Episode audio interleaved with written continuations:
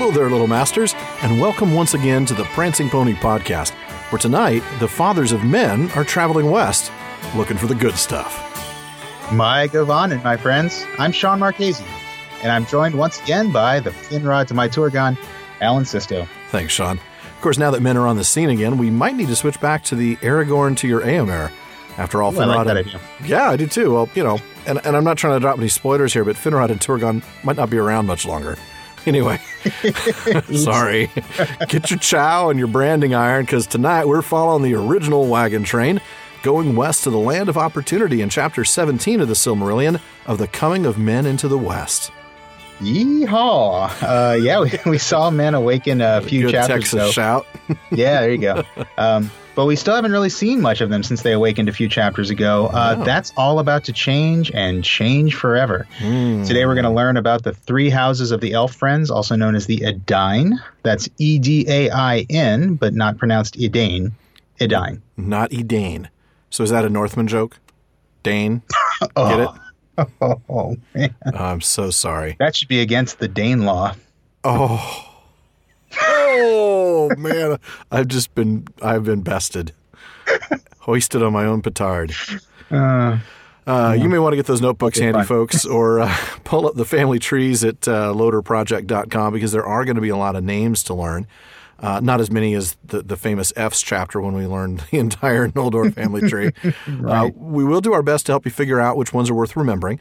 Uh, and don't forget, there are also uh, some limited family trees at the back of the book. But before we get into that, Shawn, does old Barliman have anything in his bag for us tonight? yes, he does, Alan. We've got a couple tonight. I want to do first one from a listener, Tarek, uh, who lives in Chicago. Uh, he lives in Chicago now. He says he's originally from Bangladesh. Uh, Oh, so that's very interesting. Um, but he wrote in with kind of a long question. I'll do my best to summarize it, and then I think it'll be a maybe even a shorter answer than, than the question. But, Maybe. Um, but so he writes in regarding uh, the theory that you see from time to time that maybe the One Ring could have been destroyed by, you know, maybe somebody jumping on an eagle and flying over Mordor and just dropping the ring in the volcano. Um, and and Tarek writes in, yeah, I mean, he and he's skeptical of those theories. Uh, Sure, he's saying, you know, as amusing as these theories are, he says, I, I think they don't take the larger legendarium into consideration. Uh, it appears to me, he says, that the primary reason why Gandalf doesn't do this is that the Eagles only hearken to the commands of Manwë. Um, he says it, it seems like it's possible that Gandalf is chummy with the Eagles and that even Manwë might have given him some permission to call on them when he needs them. But the intervention of the Eagles is really Manwë's uh, particular way of helping the children of Iluvatar against Sauron. Um, and he com- uh, Tarek actually compares it to the way Manwë answered Fingon's prayer a couple of chapters ago and uh, dispatched Thorondor to help him for the rescue of Maedhros. right. Um, I'm and still, so, uh, I'm, I'm still getting over the idea of Gandalf being chummy with the Eagles. chummy, chummy with the Eagles. Just kind of, a, that was that was Tarek's word. I, I know, uh, no, I, It I is know. an evocative word. Yeah, It is, it is. he goes so bowling think- with them on Thursdays. right. They're in a league together. So, what do you think of this one? I mean, is is that the case? Is that uh, is that they don't take this the, the larger legendary in consideration? Is that the primary reason? Yeah. Okay, so. we're done. Next up, now serving number thirty nine. right. No, I mean seriously. I mean, yeah, I, I think it is. Uh, you know, I think Tarek's right. I think um, if you if you if you want to know the answer to the question of why the Eagles don't do more, whether you want them to fly the Fellowship to Mordor and drop them off at the Morannon, or whether you want them to actually drop the ring into, Mount Doom, um, Well, yeah, if you're going to bring me that far, you might as well do the you might as well bring me all the way. Just just fly me right to the Summit Tower.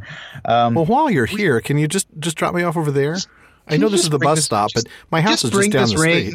right over there. You see that red light over there? Can you just leave this there? there. drop it in the crack. Um, well, we did. I, I think that is exactly the answer, though. We talked Right. about it briefly a long time ago. I think when we first met the Valar, that the Eagles are really a manifestation of Manwë's will. Yeah, I think it was back in uh, of Aulë and Yavanna. We talked about how they're kind of a, a mix of Yavanna and Manwë. Yeah, right. Yeah, though they it respond it was- only to Manwë. Yeah, Right, right. And and it you know we, we certainly speculated you know how much free will do the Eagles even have? I don't even Right. need to go into all that again, but they're definitely uh, they're definitely uh, taking orders from Manwë. And to Clearly. reiterate something that we talked about a few episodes ago, you know, the general course of the legendarium is from a lot of supernatural intervention in the early ages. You know, it's all Valar and Maiar and elves being, you know, the main movers and shakers of Yeah. uh, what happens in Arda, to gradually less of the supernatural and more of uh, humans taking over. That's true. Uh, and I think this uh, everything points to this being Eru's design. Um, it's implied in uh, places like the Athrabeth, and I think Lord of the Rings is really that point at which that's kind of the tipping point where yeah. men the end of the third age. Absolutely. yeah, yeah. So, um, you know, uh, long story short, I mean, you know, we'll learn more about the wizards and the Oh, it's too late for that. We're 27 episodes in. There's the long story short is long gone. That's true. We have done nothing. We've never been a long story short. Ten to fifteen minutes on a page. I should I should uh, calculate our average at this point, but no, I don't have the math Yeah. right now. We'll work on that. We'll post it. I can't even. I can't even math right now. no math, no math.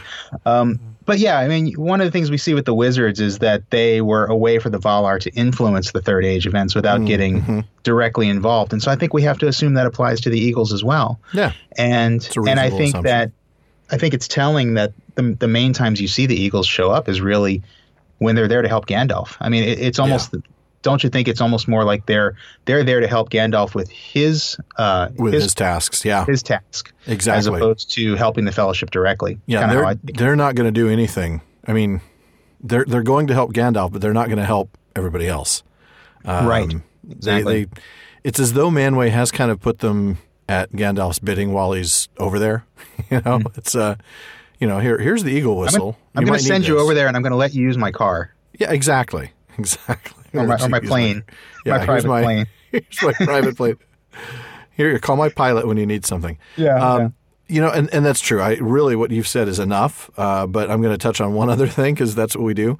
Um, you know, one of the times, one of the things we've talked about also about the appearance of the Eagles is that just about every time they appear, in fact, I would say every time they appear, it is a eucatastrophe to one extent or another.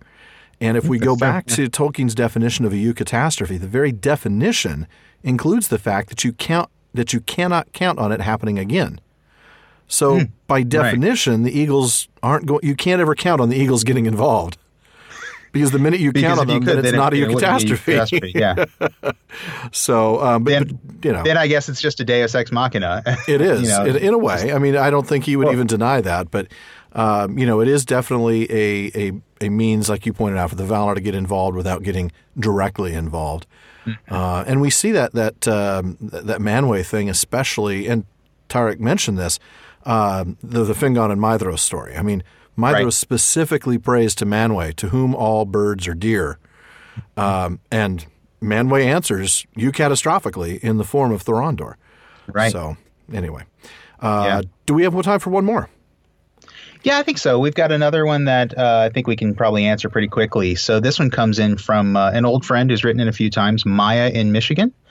Uh, so she writes in um, saying, In the podcast, you guys consistently refer to the sun and moon as a second best to Telperion and Laurelin. But it strikes me that it would be more accurate, or at least more thorough, to say that they were third best, as the trees themselves were a second best to Illuin and Ormal, the lamps. Mm-hmm. Yet in the second prophecy of Mandos, it says that Yavanna will rekindle the two trees. To put my question simply, if Arda healed is truly perfect, just like Arda unmarred, then why did they rekindle the two trees rather than hmm. restoring Illuin and Ormal? Wow, that is a good question. Um, mm-hmm. well, I mean, the first part of that of that question is easy. The reason why we refer to the sun and moon as second best is because we tend to do what Tolkien himself does, and he Yeah. actually refers to that in letter 131, which is the preface that you know the letter that I a lot of times refer to. Uh, Right. It should be in the front of your volume. Milton Waldman, yeah. Exactly. He says specifically in there that the sun is not a divine symbol, but a second best thing. Right. And if he's saying it's the second best thing, then it's the second best thing, Then not that's- third yeah. best thing. right. Yeah. well, well, yeah, I think we'll we'll go with uh Yeah. with- Uh, I, we'll, I, we'll trust to his accuracy I kind of defer to his opinion on things. Yeah. uh, when it's that explicit. You know, and we have to remember the sun and moon were direct descendants of the trees. The trees are not descended from the lamps. It's not like the lamps fell and they captured some of the light from the lamps, and that's what Right. started the trees. Um, so I think you know we're talking about a, new line, so to speak. You know, the, the Yeah. sun and moon are literally descended. It's a new uh, lineage. Yeah. Exactly, it's a new lineage, and I think that that second best is is meant to compare them to their actual predecessor. Yeah. Yeah, that's a good point. Well, and and the other thing that that I'm reminded of is the you know Tolkien says so often that change is inevitable in Arda, mm-hmm. and um, you know one of the recurring themes is that trying to halt change is is folly or Right. you know worse. You know, That's true. um, and and it's strongly suggested by the text, I think, and we talked about this back when we did chapter one, that the lamps just weren't right for Arda. You know, they weren't a good fit. Um, the lamps were Hmm. constant daylight; they were unchanging. It was like constant noon time. Excuse me, constant noontime across you know That could get all old. of Arda. That, that- that that could, could get old. get old. Yeah. and and I think um, I don't remember if it's if it's exactly there or if it's just later with the sun and moon where we hear that Yavanna is concerned about the fact that there's no night. Yeah, um, it, and it is Irmo the sun is- and moon. It's the sun and moon It portion, is. but yeah, it's still the And same. Irmo is concerned about there being no you know No being rest. no rest. Yeah, And so even though that is mentioned later, I think we would have to assume the same thing applies then. And so I think art is supposed to have seasons and changes. Mhm. I mean, and I and I think it is meant to be mortal. I, I'm I'm not sure about that, but but I think that the lamps really are.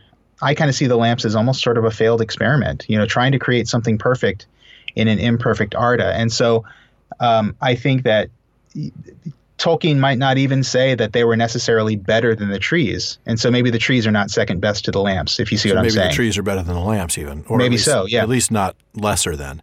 Yeah, I can buy that. I, I, I'm not sure though about the fact that they were trying to create something in an imperfect, uh, something perfect in an imperfect Arda because, I Arda wasn't marred until after that, right? I mean, the the marring of That's Arda true. was the destruction of the lamps and the taking of this symmetrical, um, you know. Uh, continent, this global continent, well, not global because it wasn't a globe, circular Right. continent, uh, and making it no longer symmetrical and, you know, raising mountains where they shouldn't have been and this kind of thing. But I see what you're talking about. That you know the lamps were not something that were a good fit. I think that's a good way to Yeah. put it. Um, it seems to me that you're right. That there's an intention for Arda to have a waxing and a waning, and seasons, and night and day, and twilight and dusk, and that the lamps weren't going to achieve that. Um, Yeah. That it's something that perhaps the Valar thought was the right thing. Uh, Right. Clearly they did. But it turns out that the trees may be better because that's indeed what Mm-hmm. they're going to rekindle. They could probably rebuild the lamps. Why not? I mean, if, if Melkor's, I'm sorry, if Morgoth is off, well, Melkor, Morgoth, whatever. I mean, if we're talking about first stage, uh, we're talking about the lamps, then it was Morgoth then. But if we're talking Right. about at the end of, of time when, uh, you know, Melkor's gone, you know, destroyed, then they could recreate the lamps if they wanted to. But I think there's a reason why they're restoring the trees, um, and it's because they are better, uh, because they are fit for for the purpose. Um, but it, Mm-hmm. and so know, even if and maybe if you know even if maybe perfect before uh, the marring maybe wasn't the right word, but certainly mortal. It seems like it's it's meant to be a mortal, world, doesn't That's it? probably a mortal better way to Earth. but. Yeah, It's definitely a mortal Earth because we know uh, this is something that came to mind when I was looking at this question. Is um, you know when she talks about Arda being remade, we know that the trees will be restored. Feanor will be humbled. He'll bring out the Silmarils, give them to Yavanna. Uh, she'll restore the trees. The Pelori will be leveled, and the light of the trees will go everywhere. that's right. Uh, yeah, And there's this concept. Um, well, let me let me read a little bit out of Ainulindale. There's a passage in Ainulindale that I think speaks really well to this. Uh, this is short. This is very early on. I mean, this is like maybe the, the second or third page, um, talking about the music and the, the echo of the music went into the void and it was not void. And then it follows with this. Never since have the Ainur made any music like to this music, though it has been said that a greater still shall be made before Iluvatar by the choirs of the Ainur and the children of Iluvatar after the end of days. So we're talking about after the end of days, music mm-hmm. from the Ainur and elves and men, whereas the music that we're all familiar with from Ainulindale is just the Ainur. So this Right. is a, a much bigger choir, and it's after the end of days. So there's already from the very beginning an intention for there to be an end of days. So you're right. I think it's it's clear that Mm-hmm. There's that intended to be mortality. Yeah. mortal. So then, then at the after the end of days, and when this this choir of the Ainur and men and elves sing, the themes of Iluvatar shall be played aright, Well, that implies that they weren't necessarily played aright this first time. Remember, he gives them the score, so to speak, and then they play Right. it and ad lib. So here they're actually going to do it the right way. And then what happens after that? They will take being in the moment of their utterance, the themes. For all shall then understand fully his intent in their part, and each shall know the comprehension of each. And Iluvatar shall give to their thoughts the secret fire, being well pleased. So we're going to have this So it's actually Perfect. it's actually it's actually being created as they sing, as opposed to the first time where they they sang it. Then there was the a vision, and then there was Eä. Yeah, and then they have to make it happen in, in physical reality. right. And This then they actually have to play it out the boom, time. Yeah, they sing it and it is. And there and Iluvatar is able to make it that way because it will be perfect. It will, the themes will be played aright uh, Mm-hmm. because everybody was going is going to understand their job and the jobs of the others. And Iluvatar is going to give their thoughts the secret fire, you know, right away. Mm-hmm. So yeah, there's this idea of Arda remade that is. This is kind of getting a little far afield, but it's um, it, it definitely jibes with Tolkien's um, with Tolkien's worldview in terms of the Christian concept of a new Earth. Um, you know, Sure, which yeah, is very very similar. I mean, that's a big topic for another time, but you know, it's this this notion of like you said, a mortal Arda that will someday end and be recreated in a in a truly perfect form. Um, and interestingly, And- that perfect form will include the lamps. I mean, the trees, not would the include the trees instead of the lamps. Yeah. so I mean, I think says that something. that tells us something about what what really was the Yeah, what first was best. Exactly. I agree. Well, Barliman did a good job this time. he did. Yeah. Thank you, Barley. Yeah, good good on you, sir. Appreciate that. uh, I can use another pint when you get a chance. Yeah. no kidding. Um, let's go ahead and turn to the text then and start today's discussion. We get uh, into right. chapter 17. We're almost halfway through the volume now, uh, making good progress. Hard to believe it's. it doesn't doesn't feel that way sometimes. no, I but, know. uh, it feels like we're just slogging through it at, you know, Yeah. 12 minutes a page or whatever the average is, but it's, Yeah. it's good. Yeah, but we're enjoying it. We're, Um, We are. This has been a lot of hope fun. you out there listening are enjoying it too. We, Yeah, we know. like we like digging deep. We so do. And, and Hopefully clearly, you have figured that out by now. seven or eight of you do as well, and that's good to know. um, I guess we figured out it went up to 11 last time, right? Yeah, yeah. Everything good goes to 11. It is the little, there's your Spinal Tap reference for the night. Exactly. So we'll uh, we'll start at the beginning. We're not going to read that first paragraph, but it's just interesting to look at the timeline. You should note this. This is 300 years after the Noldor arrive in Beleriand. So we're in the middle of the long peace. So this is Mm-hmm. about 250 years after the Dagor Aglareb and the beginning of the siege. So um, it's also about 150 years before, and this is a little bit of a spoiler alert, the, the Dagor Bragollach, um, Okay. which will be coming up. And also kind of fit fit this in with the last chapter since we saw what happened with Maeglin. Uh, the beginning of this chapter, this moment, 300 years after the Noldor have arrived, is actually about 100 years before the end of, of, of, of the last chapter. Okay. Okay, Right. so this is kind of like back before Kind of a she jump left. back. Right, we're we're kind of jumping back a little bit. Um, I mean, But I- we're going to cover a lot of Yeah. a lot of time in this chapter. So yeah, yeah. I mean, Turgon has already built Gondolin. Gondolin already is because that was Right. done much much much more previously. right. Um, but you know, in terms of um, just timeline, it's good to fit that in. yeah. That's a good so point. Um, I hope you are all looking at the maps because we see where he's at. Right, Finrod uh, goes on a hunting trip with uh, Maglor and Maedhros, so you know he's still connecting with the sons of Feanor. Um, and he goes on towards uh, the east, towards the Ered Lindon, and he takes the Dwarf Road. So if you're looking at the map at lotrproject.com, the map of Beleriand, you'll see that he takes the Dwarf Road, crosses the, the River Gelion, that's the north-south river there, and he goes over the upper streams of Ascar and into the north of Ossiriand. Um, that's relevant so we can see where we're at because this is where we're first going to see men. men. And I'll go ahead and read those first couple paragraphs and then uh, we'll go from there. In a valley among the foothills of the mountains, below the springs of Thalos, he saw lights in the evening, and far off he heard the sound of song. At this he wondered much, for the green elves of that land lit no fires, nor did they sing by night. At first he feared that a raid of orcs had passed the leaguer of the north, but as he drew near he perceived that it was not so, for the singers used a tongue that he had not heard before, neither that of dwarves nor of orcs. Then Felagund, standing silent in the night shadow of the trees, looked down into the camp, and there he beheld a strange people. Now these were a part of the kindred and following of Beor the Old, as he was afterwards called, a chieftain among men. After many lives of wandering out of the east, he had led them at last over the Blue Mountains, the first of the race of men to enter Beleriand. And they sang because they were glad, and believed that they had escaped from all perils, and had come at last to a land without fear. Long Felagund watched them, and love for them stirred in his heart, but he remained hidden in the trees until they had all fallen asleep. Then he went among the sleeping people, and sat beside their dying fire where none kept watch. And he took up a rude harp, which Beor had laid aside, and he played music upon it, such as the ears of men had not heard, for they had as yet no teachers in the art, save only the dark elves in the wild lands. Such a such a vivid scene. I, I? This is one of those that just gets me right there. I Oh, just, I, I'm right in I'm the right there, Right in the right feels. in the, uh, yeah. it is. and it's just I, I feel I see the darkness, I see the fire. I, You know, Oh. I hear the music, I hear the song. It is. It's Oh. vivid. It's incredible. really is.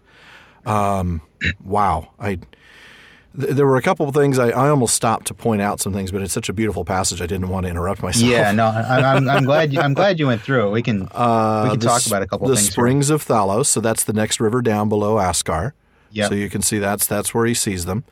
Um, I, I loved just this uh, this beautiful idea of him just watching them quietly.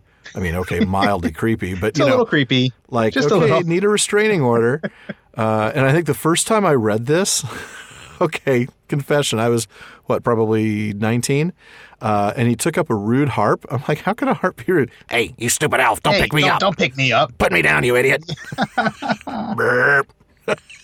Yeah, right. Yeah. oh man, a rude harp. Took me a while. Again, good reason to have a dictionary because you need to know Yes. the other meanings of words that you probably know, but he, he uses the words Yeah. differently. Um, yeah, I That- go ahead. Yeah, no, I, I love this idea that the that the men who were there, the men were singing because they were glad. I know. Um, oh, because isn't they- that nice? They thought they'd come to a land without fear. Uh, it's it's that's cute. isn't it? Isn't it now? I mean, Oh, granted, you know, I know- Bless we'll- their we'll learn. hearts, as they say Yeah, down in. Texas, right? Exactly. yeah, Bless they your heart. Bless your heart. Yeah, it. They. I mean, sure, they came from some some rough stuff. They're they're Yeah. fleeing some some Oh, bad yeah. situations. But Very it's like dark. you guys didn't know Angband is right over there, Yeah, right? exactly. This is out of the frying pan and into the fire. Right. yeah, but uh, but man, it's just a you know they're naive. You know they're men. They are. They, haven't. They're innocent. They haven't been enlightened by the Valar. They haven't. You know, no. They didn't have Orome come and get them, Exactly. you know. Yeah, nobody came and said, "Hey, you want to come over to this really cool place where nobody dies?" Yeah. Right. No, they're just figuring it out as they go. You know, In fact, they- they'll be told, "Don't you and they- dare! Don't you dare come over here where Right, nobody exactly. dies!" Don't you dare come to our place where nobody dies. You can't come here. That's right. But yeah, they just they saw the sun. They they headed west, and Yeah. uh, they're just kind of figuring it out as they go. And yeah, man, we'll get a little bit more on that, won't we? for- We'll, we'll get more Yeah. about how they why they wanted to come to the west. Yeah, we will. Um, I love that that Felagund love for them stirred in his heart. I don't Yeah. know that a lot of elves really felt that way about men. I, mean, think you're really. right. Yeah, Uh, but Well, Finrod is special. You know, we talked about this before with him that he's there's something really, really amazing about Finrod. yeah. He's he's just so noble, Truly He's so- noble. That's a good and word. he's and he's wise. Remember how wise he is. Very, and, And we'll get to and- more of his wisdom here in the next couple of paragraphs, won't we? yeah, yes, we will. Uh, and you got to figure he's his love is somehow um, you know connected to that wisdom he just he knows that there's something right and good about Yeah. these men uh, they may probably have you know you know really shaggy hair and bushy beards and they look really uncouth to, to most elves but he just sees he sees a beauty in them and uh, that's just it's well, he would lovely remember, you know, he would remember hearing about them. You know, I mean, obviously the lies Yeah. spread among the Noldor about the coming of Right. men to usurp them. But because he's wise, he would realize these are also made by Iluvatar. These are children of Iluvatar, just like we are. yeah And I think there's an appreciation of that, Mm-hmm. uh, and that that does come from wisdom and, and from humility. Um, Yeah. you know, which is something we humility is a good word for it because we right and finrod is it does tend to be one of the most humble of the noldor Yeah, Beautiful stuff. How did the men respond? I love this next stuff. Can't wait to hear you tell us about this. Um, before I get to Oh. that, I just I, I there's one more thing. I love Yeah. the, the harp. Um, he picks up the harp, and they they had never. They, let's see, uh, music upon it such as the ears of men had not heard. Yeah. Um, you know, there, you, there's this idea here that they they learned something of music, something of culture Sure. from Dark Elves in the Wildlands, but, But here they are. They're nothing They're like face to face with. Yeah, this is full blown Calaquendi, like right there. Yeah. Yeah. Um, One of the best of the best right here. One of yeah, exactly. I mean, this this is like growing up listening to like Journey covers at the state fair, and now you're suddenly hearing Led Zeppelin live. You know, um, but yeah, I, I love that because it's you see um, just instantly uh, so much. Uh, so much knowledge that, that men have to gain, so much wisdom that men have to gain from from Finrod and we from the elves. I apologize to any of our followers who listen to Journey over Led Zeppelin because you just insulted them. Nobody does that. Nobody listens to Journey more than Led Zeppelin. I hope not, but you know. it is interesting. I mean, it's still just a harp, you know? And, and Yeah. but Finrod's able to do something on it that they have never heard. yeah, Some, Right. you know, just richness. Like, you know, everybody kind of plays around with the guitar, might have three chords, you know, and as as Bob Dylan says, three chords and a truth. Um, But but Oh, that's a man. That's a good. That's a really good uh, analogy for this, actually. Yeah, you know, I mean, everybody's Because we everybody can kind of strum a little bit and pick a few Yeah. chords, but then you you give the guitar to somebody who's a true master, you Mm-hmm. know, who plays classical guitar, for instance, and you just, I mean, it sounds like three guitars playing at once, and just like, how Right, do yeah. you do that? And Yeah, you know, he's got the violin bow. He's raking it across the strings, and he's just Yeah, yeah. that's pretty cool. Um, so do, do, do the men say, yeah, this has a pretty nice beat. I can dance to it. no, Not no, exactly. No. No. Tell us what they did. That's all right. Now men awoke and listened to Felagund as he harped and sang, and each thought that he was in some fair dream, until he saw that his fellows were awake also beside him. But they did not speak or stir hmm. while Felagund still played, because of the beauty of the music and the wonder of the song. Wisdom was in the words of the elven king, and the hearts grew wiser that hearkened to him. For the things of which he sang, of the making of Arda, and the bliss of Aman beyond the shadows of the sea, came as clear visions before their eyes, and his elvish speech was interpreted in each mind according to its measure. Thus it was that men called King Felagund, whom they first met of all the Eldar, Gnome, that is wisdom, in the language of that people. And after him they named his folk Nómin, the wise. Indeed, they believed at first that Felagund was one of the Valar, of whom they had heard rumor that they dwelt far in the west. And this was, some say, the cause of their journeying. But Felagund dwelt among them and taught them true knowledge, and they loved him, and took him for their lord, and were ever after loyal to the house of Finarfin. Man, is that a passage or what? Oh, that's that is Beautiful. just one of my favorites in the entire book. I know. I knew I had to give that one to you. I appreciate it. Wisdom Um, was in the words of the Elven King. I love this. Why did the hearts grow wiser? The things that he sang The of the making of. Mm-hmm. Arda, the bliss of Aman, and he's able to make them come alive as visions before their eyes. And even, even though though they, they don't speak can't, Elvish, right? Even though they don't speak Elvish, yeah. Yeah. It reminds me. It reminds me a bit of, um, although this is much greater, um, of um, the Hobbits and their reaction to Gildor Inglorion, Oh, his yeah. company, Yeah, in uh. Fellowship. And uh, I think there's. Um, I don't have that book in front of me, of course, but uh, you know, it talks about how they, you know, they're singing "I Elbereth Gilthoniel" Right. uh, in Elvish, and the Hobbits don't speak Elvish. Uh, Frodo speaks a little bit. Frodo has a, yeah, a few words here and there. Yeah, but uh, but they they understand it, uh, even though you know they don't they don't speak the language. Um, but it's just it's just such a powerful image, and and here it's actually coming to life for them. Um, amazing stuff. It really is. And of course, now I'm going to try to find that passage. um, but before we do, I just you had a little bit on on gnome, didn't you? I thought this was fascinating, typical word nerdery, and it just made me go, "Wow, Shawn." So tell me, tell me what this is. You know, I see a weird word. I'm gonna I'm gonna chase it down that rabbit hole. This is one of my favorite puns in. So this is gnome, not nom. cookies. This isn't nom Yes. nom. right. No, it's yeah, it's not Cookie Monster. It's uh yeah, this is gnome. Right, Uh, like gnome. Right, like gnome. And those who have read the Book of Lost Tales, or I, I think it's it's even in the the first few books of the history of Middle Earth, which we don't talk about a whole lot because mostly those are rough drafts of the Silmarillion, right? Right.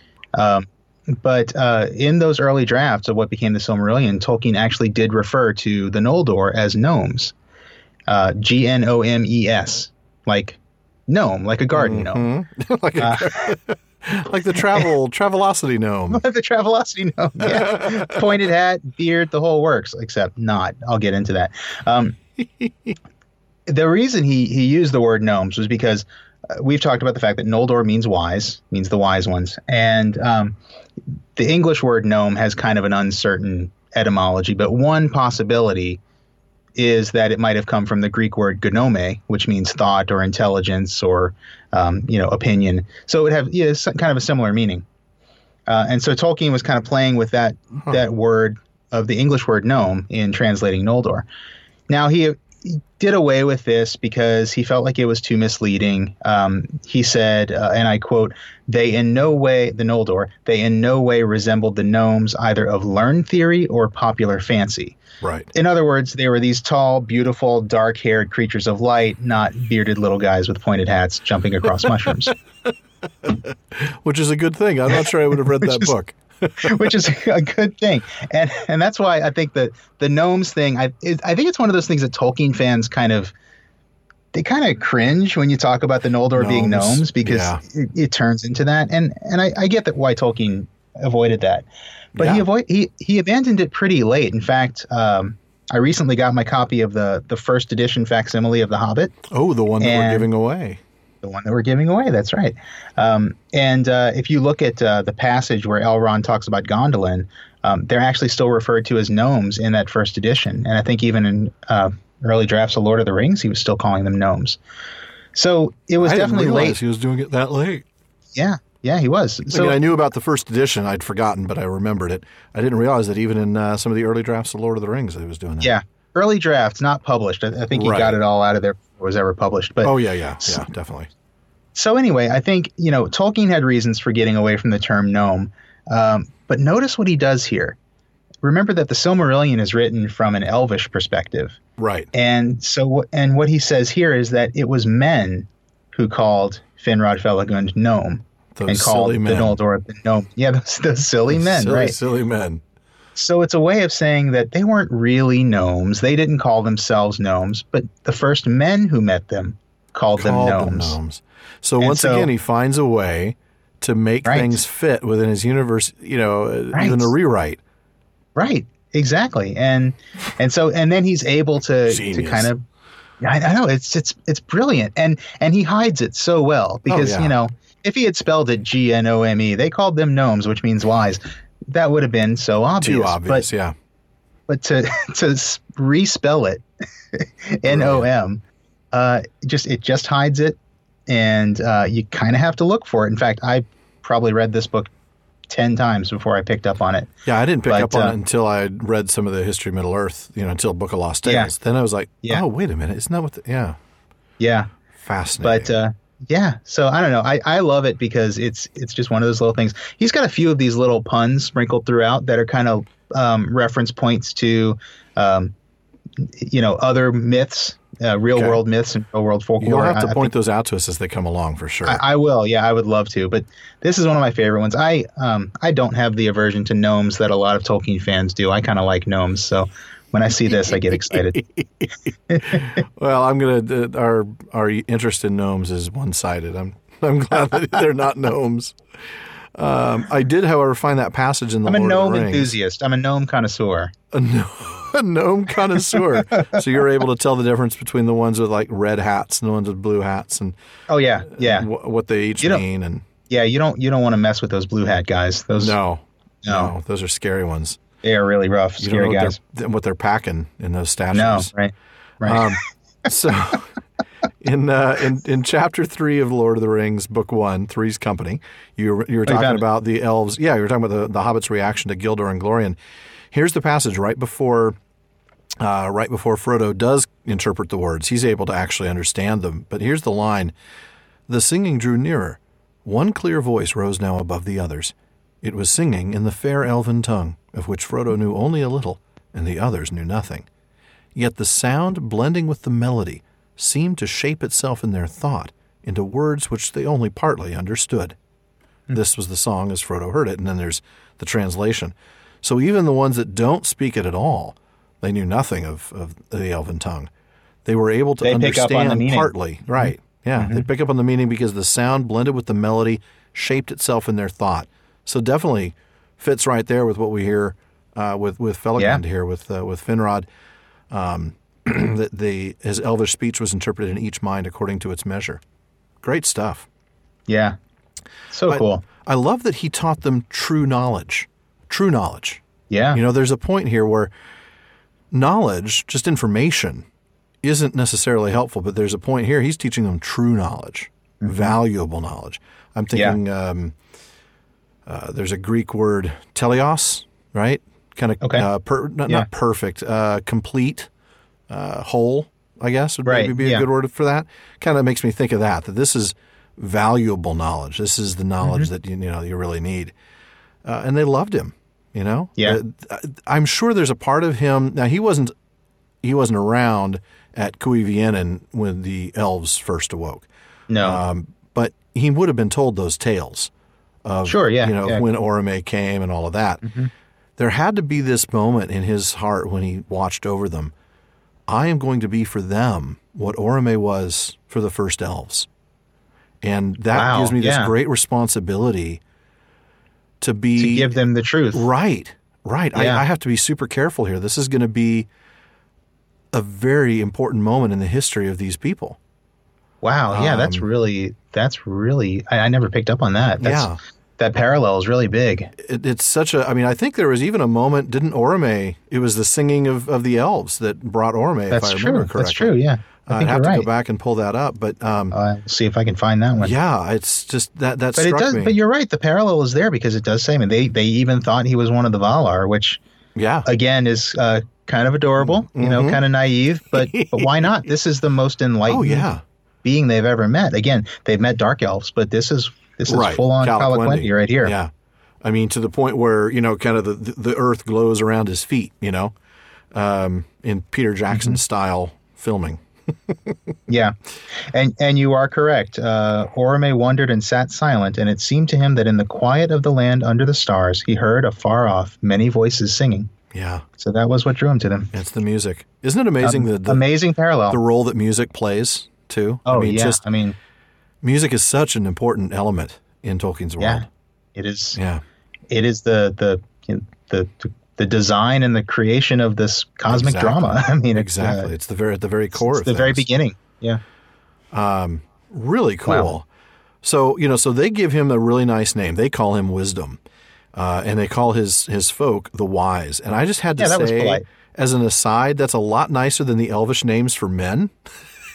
know, oh, what the usurpers, the The heavy-handed, usurpers or the sickly. the sickly. I mean, come on.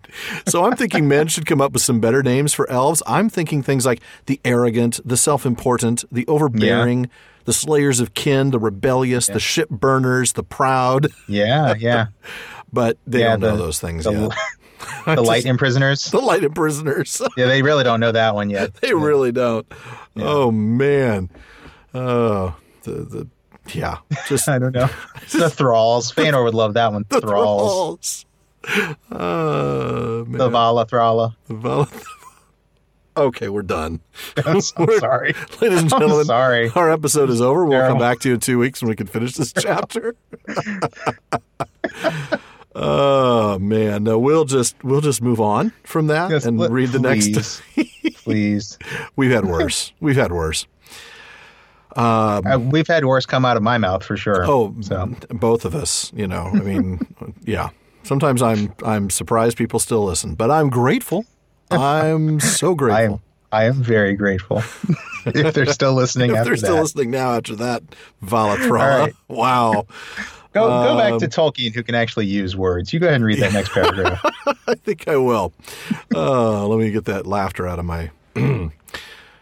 now the Eldar were beyond all other peoples, skilled in tongues, and Felagund discovered also that he could read in the minds of men such thoughts as they wished to reveal in speech.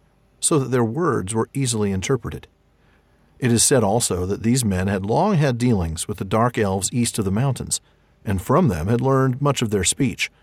And since all the languages of the Quendi were of one origin, the language of Beor and his folk resembled the elven tongue in many words and devices. It was not long, therefore, before Felagund could hold converse with Beor, and while he dwelt with him, they spoke much together. But when he questioned him concerning the arising of men and their journeys, Beor would say little. And indeed he knew little, for the fathers of his people had told few tales of their past, and a silence had fallen upon their memory. A darkness lies behind us, Beor said, and we have turned our backs upon it, and we do not desire to return thither even in thought. Westwards our hearts have been turned, and we believe that there we shall find light. Hmm. Once again, Eldar skilled beyond the others in oh, terms yes. of language. In terms of language, yep. Uh, and the Noldor, if I'm not mistaken, even more so, as we found out in previous chapters, mm-hmm. than the, uh, That's the right. Sindar. That's right. So not a surprise that uh, that Finrod is able to, you know, really quickly interpret what the men are saying. But I found this mm-hmm. interesting that he could actually read their thoughts so long as they wish to reveal them in speech. So he's, I, I guess if it means it's a secret thought, he can't read it. That's good. That's right. helpful. There's some privacy. They, they, must be able to sort of guard their thoughts Yeah. some way. Yeah. Actually, we saw that a little bit with Maeglin too, who had a That's little true. ability Sharp to eye, uh, to read thoughts. Yeah, yeah, and he could read thoughts, but I think they're you know he had to kind of trying to to get at some secret thoughts in his mother's brain. right. That's But true. uh, yeah. Anyway, sorry I cut you off. Go ahead. No, it's okay. Just uh, no, you didn't cut me off. I just thought that was an interesting thing that Yeah. um, you know they're able to read minds to some extent. I mean, we Mm-hmm. can even go back. You know that excellent example you gave of both uh, Eöl and Maeglin, uh, but also even of Feanor himself, who uh, who was able to perceive you know Melkor's heart, Mm-hmm. um, which actually probably wouldn't have been all that hard. We all know what Melkor's after. Yeah. Yeah. Um, but yeah, uh, he's able like- to interpret what they what they want to say. it's like he's got a built-in Babel fish from Hitchhiker's Guide. Remember that? I definitely do. I definitely remember the Babelfish. My goodness. Um, let's see. So, not the thoughts they didn't wish to reveal. Yeah, Yeah. they learned their speech from the Avari, so there were those similar roots. And you had something to say about that, didn't you? A little bit, yeah. I, I just uh, I've seen a, a few places um, where this early sort of this first phase Manish language is referred to as Taliska. I think I've spoken about it before. Yeah. Um, and uh, we, we get a few words of it. I mean, presumably gnome that we had in the fr- previous paragraph is uh, is Taliska. Right. Um, right. uh, I, the, I don't know much about it because I don't think there's a whole lot published on it, but I know that uh, Tolkien based the sounds of it on Germanic. Um, Okay. I think specifically Gothic, because Tolkien was uh, he, one of his early Hmm. experiments was like uh, trying to reconstruct uh, a Gothic tongue because there's not much, you know, Gothic There's is not much. Yeah. there's not much, yeah. Um, so I think he based Taliska on his uh, his early experiments with reconstructing Gothic. Um, Okay. And so we'll see a few we'll see a few uh, words in Taliska throughout this chapter. I'll point out a few uh, because I think some of them you can kind of you can kind of point to Germanic roots, which is kind of neat for me. Um, Yeah. but uh, I, I just think it's fascinating that uh, you know again they they learn speech from the Avari, so there's still this idea that elves were the the originators of speech. Yeah. Um, even Manish speech, uh, you know, came from Avari, and I, and I think you know they they. I think elsewhere Tolkien writes about they you know maybe picked up a little bit of Dwarvish and that got in there too Sure. and just um, but um, That is yeah interesting. I, I don't know it's uh well, they it- were the I- I creators guess- of language, right? I mean, their first Right. name for themselves was the, those that speak with voices those or that something. speak, right? yeah. Those that, yeah. Quendi yeah those that speak with voices Yeah. Um, but yeah, it's a it's a neat thing, and I, and I think just worth pointing out that uh, the language that they're speaking now is not the Adunaic language. We'll see later on. Right. I agree. Well, I thought this was interesting. You know, we get a little bit, just a very small glimpse of, of what is in the past. It's kind of the shadow of the past, if you will, if I can borrow a chapter title. That's a, boy, that's a good phrase. Where'd you get that? I don't know. I just kind of made that up. yeah. Uh, tales of the past were few. It's not, oh, I'm trying to keep a secret. It's truly, we don't talk about that. Yeah. And you know, Well, if, and- if and you I do that for a generation, then yeah, you and suddenly people don't know. it. Yeah, I mean, right. you're not dealing with uh, immortal elves. You're dealing with No. people who have a, a, limited lifespan, and uh, you know what men have been around for a few hundred years now. So Right. Well, we get this after many lives of wandering. Beor Mm-hmm. had led them at last over the mountains. I mean, that's yeah, you know, so all it takes is a couple of generations uh, to not tell the story, and the story's gone uh, in, Yeah. in a people who don't have written language. So, yeah, um, so you know, he says, "A darkness lies behind us."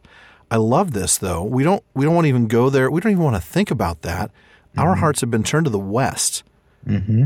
There's to, I don't know. There's something to me about the fact that, you know, we it's not we've turned our hearts to the west.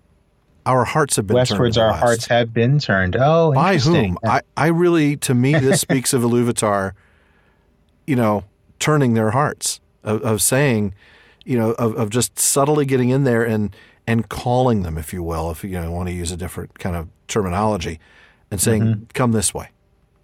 You I, know? you know, I, I could, I could say maybe it's not that. Maybe may not it's be. just something they're born with. But I don't think. I, I think it's the same thing. right, right? Because if they're mean- born with it, then that's also an Iluvatar thing, isn't right, it? exactly. So I'm like, well, do I have a counterpoint to that? No, I don't think so because I think Uh, we're yeah. saying the same thing two different ways. I mean, You're right. You're right. yeah, it's it's something. Um, it's something that has been put there. Yeah. uh, that It's they have done not done to themselves. them that they've not Yeah. right exactly uh, and again i love how light's capitalized it's just subtle Mm-hmm. things that uh, that tolkien does to to remind us of the importance of things like light Yeah, that's that's really fascinating. Yeah. And we talked about uh, the sun, how the sun first rose in the west. yeah And that I was the first that. thing they saw. that was and they just they've been following that light ever since. Ever so that's why they believe that's why they believe there's light in the west. So they're chasing sort of a literal light, um, you know. Mm-hmm. But now it's- this memory it's- of the sun, but now it's a it's a figurative light. yeah They've- because now the sun doesn't rise in the west anymore after Right. they kind of fixed that right, right. They're seeking and they're seeking the Valar. They're seeking enlightenment at this point. yes enlightenment's a good word because we're going to get to that i think at the very end of the chapter Yeah. Um, and then you know, I there's not enough time for us to go into it, but I want to suggest that there is a, um, a an extended version of this story for those of you who have the history of Middle Earth uh, in Morgoth's Ring, uh, the Tale of Adanel. Correct? Mm-hmm. Right. Is yeah. Yeah, Tale of Adanel. It's it's in um, I think it's in the commentary section of the Athrabeth Finrod. Yeah, uh, it is. It's, yeah. it's associated with the Athrabeth yeah. um, because she rec- she refers to that in her discussion. Andreth does. Yeah, that's right, Andreth, yeah. in her Yeah. debate with with Yeah, Finrod, also- with this guy right That's here. right, that's this is right. the guy who's part of the Yeah. Athrabeth. Again, being humble before uh, Right. before a human, you know, Yeah. before a woman.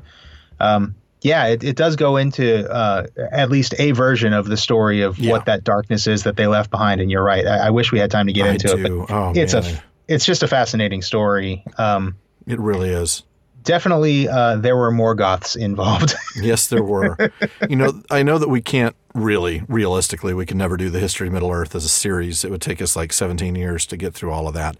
Um, but I think that I would like at some point, maybe after the Silmarillion, maybe even after the Hobbit, to pick just a couple of sections like um, the Athrabeth, uh, That would be or cool, maybe yeah. Laws and Customs or something like that, and kind of just chat through some of those pieces. Um, because those shed so much light. That would be fun. on- yeah, Yeah. that might be something to think about. But for now, I might like to do. Well, I shouldn't promise this. But I wouldn't mind doing some of the poems and Lays of Oh, Beleriand Belays. or uh, oh, you're not kidding. That would or be even Book of. Lost Tales. But uh, yeah, man, you know, it's something. We'll you know, That we may can be something do, more for our essays. You know, for for folks who really want to dig deep. I don't want to. or we can know. do We'll special. see. Well, yeah, special we'll see. episode here and there. Special episode here and there. It's always fun. Um, we're we're, not going to read the next you know couple of paragraphs here, but we are going to talk about this. Uh, we we see that uh, Morgoth was aware of the arrival of men, and this Mm-hmm. is fascinating. He himself departed from Angband. Um, not something he did. In fact, I think we're we read earlier that only you know once only did he leave his you know halls in the north, uh, and this was it. You know, he felt this was important enough to leave Sauron in command uh, and to go. We don't find out exactly interesting. what he did, but we know that now a darkness lays upon the hearts of men. So that's where That's a good catch because I always thought that that one time that he left was a reference to the next the, chapter. to the battle that we're going to see. Yeah, yeah, I know. I thought so too, and but I but maybe I not think- because that battle was right before his gates. So maybe Yeah, I'm Maybe Tolkien wouldn't left consider his that. lands, right? That he Yeah, could be. left his realm. Yeah. Um, and in this case, you know, he went out there to deal with men directly, Right. which is a heavy, heavy thing for men to bear. You know, Yeah. Um, they hadn't been enlightened yet. They hadn't been uh, to Valinor and and seen the light of the trees and met the the Valar. So, no. you know, And, well, and again, to thinking back to the tale of Adanel, uh, I mean, it, it's all about him sort of being the first one on the scene and all the lies he tells them. oh yeah. It's really interesting. Well, and he knows how to lie. He knows how to weave a tale in such a way that it's believable. I mean, look at what he did Mm-hmm. Yeah. with the Noldor. Yeah. Um, you know, and they are enlightened. I mean, And the they were Noldor enlightened, exactly. You know, Right. some of the most enlightened around. yeah. I mean, okay, they weren't the uh, um, the other branches. The of Vanyar. The Vanyar. I could. I wanted to say the Valar. I'm like, no, hello. The, they they weren't the Vanyar going, you know, sitting around. OMG Manwë. right. Um, OMG. so, so they weren't totally enlightened, but they were pretty OMG enlightened. Manwë. Uh, OMG Taniquetil. OMG Taniquetil. I wasn't going to do it. That's for all the fans of our. That's for all the fans of our outtakes. Of our new outtake. You know, phase. I should we should mention that for those of you. it's just because Oh, it's yeah. a hoot. For those Who of you don't- who don't follow us on social media, uh, please do because we don't have our outtakes on a on an actual podcast episode. We we posted them to our uh, our website. Website, so yeah. uh, please go to the prancingponypodcast.com and share a few laughs with us. uh, there will, I'm sure, be more in the future. got some just all- some plain silliness up there right almost now. certainly going to have some funny stuff in the future. So we don't know exactly the specifics, but we know that the purpose, of course, was to corrupt and destroy because that's what Morgoth does. That's who he Yeah. is. Um, and just like he wanted to make the Noldor opposed to each other, here he wants to make men the foes of the Eldar uh, and to use them as a weapon against Beleriand. Yeah. Um, but you know, the, Morgoth. the last thing uh, he would want would be both of them allied against him. I mean, Exactly. exactly. But Morgoth got interesting. The Eldar got strong, and Morgoth felt like he had to go back. And Mm-hmm. so, um, you know, the, the job never really got finished. So then we find out about more people coming. Uh, Beor tells Yeah. them about uh, the Haladin uh, and um, and the, the people ruled by Marach. We'll get to all Right. of those groups, but I wanted to point that out that he's he's pointing out, hey, there's going to be more coming. right.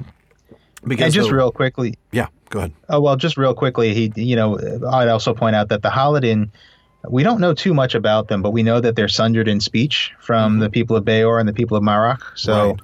Uh, if they're sundered in speech, uh, you know, remember we, we use that as a Oh, yeah. telegraph for they're sundered in culture. Culture, absolutely. So uh, they're they're definitely uh, there's a closer kinship between the people of Beor and the people of Marach than there is uh, to the Haladin. The Haladin, agreed. And, and sure we'll enough, I mean, we're gonna we're gonna see way more of them than we will more. see of the uh, of the Haladin. Yeah, the Sad. Eventually kind of, yeah, they do kind of disappear from the scene except for one small area. Yeah. But Yeah. so I am going to read this next paragraph because I think this is uh, pretty interesting stuff here about the the reaction not of Finrod but of uh, some of the less enlightened elves. uh, now the green elves of Ossiriand were troubled by the coming of men, and when they heard that a lord of the Eldar from over the sea was among them, they sent messengers to Felagund. Lord, they said, if you have power over these newcomers, bid them return by the ways that they came, or else to go forward. For we desire no strangers in this land to break the peace in which we live. And these folk are hewers of trees and hunters of beasts. Therefore we are their unfriends, and if they will not depart, we shall afflict them in all ways that we can, There's our unfriends again. including like a Twitter storm, probably. Hashtag tree killer. Hashtag tree. Hashtag hewer. Yeah. Hashtag hunter. Um, Unfriends. You know, he uses you know- that word a few times, doesn't he? he does. Yeah. I always come back to Feanor and Galadriel. Yeah.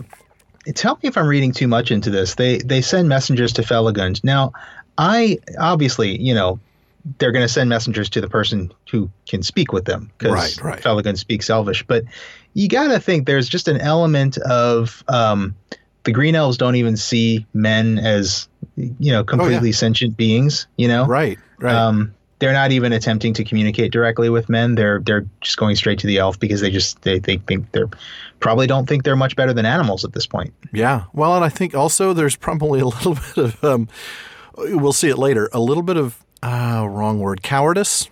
Uh, I mean, again, I don't want to be mean to the green elves, but uh, you'll see later that they Kind of hide from one group because they're they're afraid of them. I think they're probably afraid of these guys and they're thinking, well, you know, I don't want to come out and tell them to leave because they might hurt us. We're only armed with slender bows. Uh, Once again, slender bows. you guys should get something other than slender bows. That's a problem. Yeah. uh, you know, that's kind of like No, the red you- shirt in Star Trek, the slender bows in right, Middle Earth. right. Anybody who's carrying slender bows is Oh, not red shirt. not long for this Arda. Um, that you, you you you could be yeah you probably are right about that. Just a Um, little bit of fear, you know.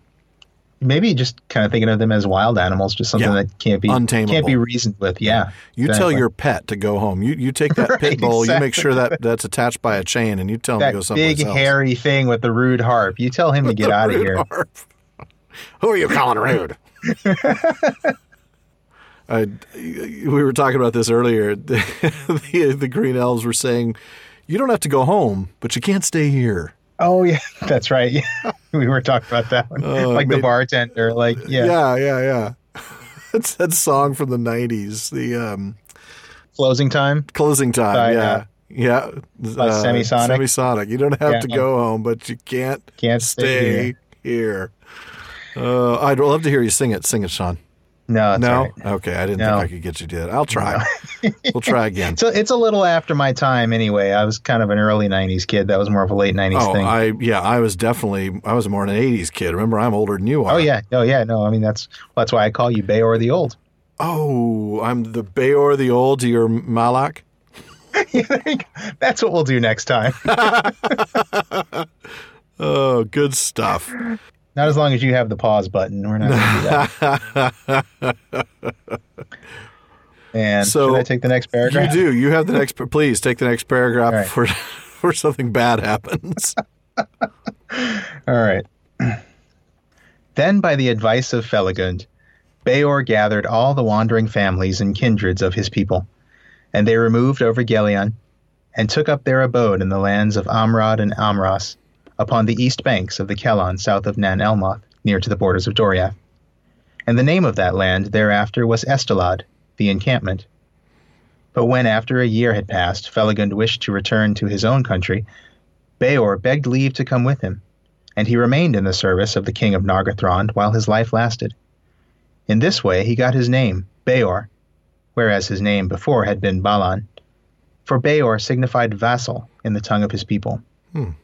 The rule of his folk he committed to Baran, his elder son, and he did not return again to Estelad. Wow. Well, this is where those names really start to get confusing, isn't it? Baran, son of Balan. Balan, Baran. Yeah, Yeah. I do. And and you know, Beor's a little easier, but yeah, Balan and Baran. It's like, oh man, and Yeah. you're right. That's exactly the kind of stuff we're going to start seeing.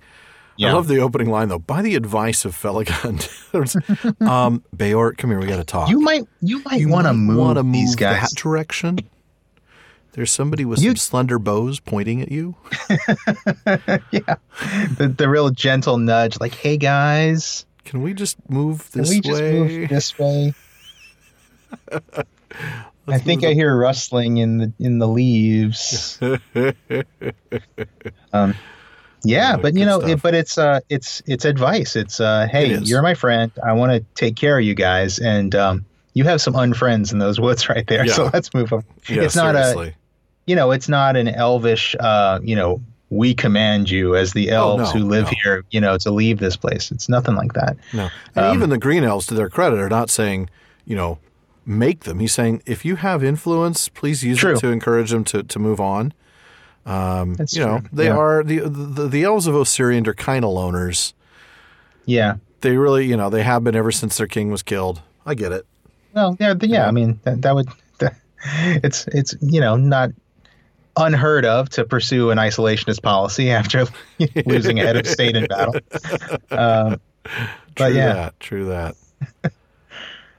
very cool. Um, So, so yeah, so they, they, yeah, yeah. So We he. So he goes, yeah, and he stays with Finrod for the rest of his life, and they and they call him Beor, which means vassal. And uh, here again, I saw a word that I didn't know. I had to go down a rabbit hole on it. of course um, he did. So again, I'm going to assume that this is Taliska. Um, it's kind of hard to find more on it, and yeah, I know Yeah, Tolkien tells us lot what there. no. And I know Tolkien tells us what it means, but I'm I'm not going to let that go. Um, I did because I knew that Taliska was based on Germanic. I actually went and looked to see if I could find any Germanic words that uh, that kind of had this meaning and that kind of sound. And wouldn't you know, uh, I found a word that might be familiar to uh, to Tolkien readers. There's uh, there's an old English word, Beorn, which means warrior. Ah, And of course, it's the name of Beorn from The Hobbit, right? Which means uh, warrior. Okay. it means it means warrior. It it is also uh, cognate with the like the I guess the Norse word for bear, which I think is why Right. you know he created that character to be a warrior and a bear. Right. Um, but in Old English, it only ever means warrior. There's no reference to it ever actually meaning bear in Old English. Um, and it might actually be related to um, uh, the Germanic word that is the origin of the word baron, which I thought was fascinating, Oh. which does have a connotation of not only warrior, but also servant, member of a household. um, right. Somebody who owes know. allegiance, fealty. Yeah. Yeah, or vassal. Vassal. So- right. That would be a so vassal, yeah, wouldn't it? I, I think uh, I think that's uh, that's where that's coming from, which I is kind of so. neat. I kind of feel like I kind of cracked through the code a little bit there. Impressive um, stuff. Thank you, thank you. And uh, and again, it's it's uh, it's also related to the name of Beorn from The Hobbit. So uh, just interesting linguistic stuff. I'm not I'm not going to go out on a limb and say that Beorn from The Hobbit is descended from Beor, although or is any relate anyway related to Beor. I've seen That people say that. stretch.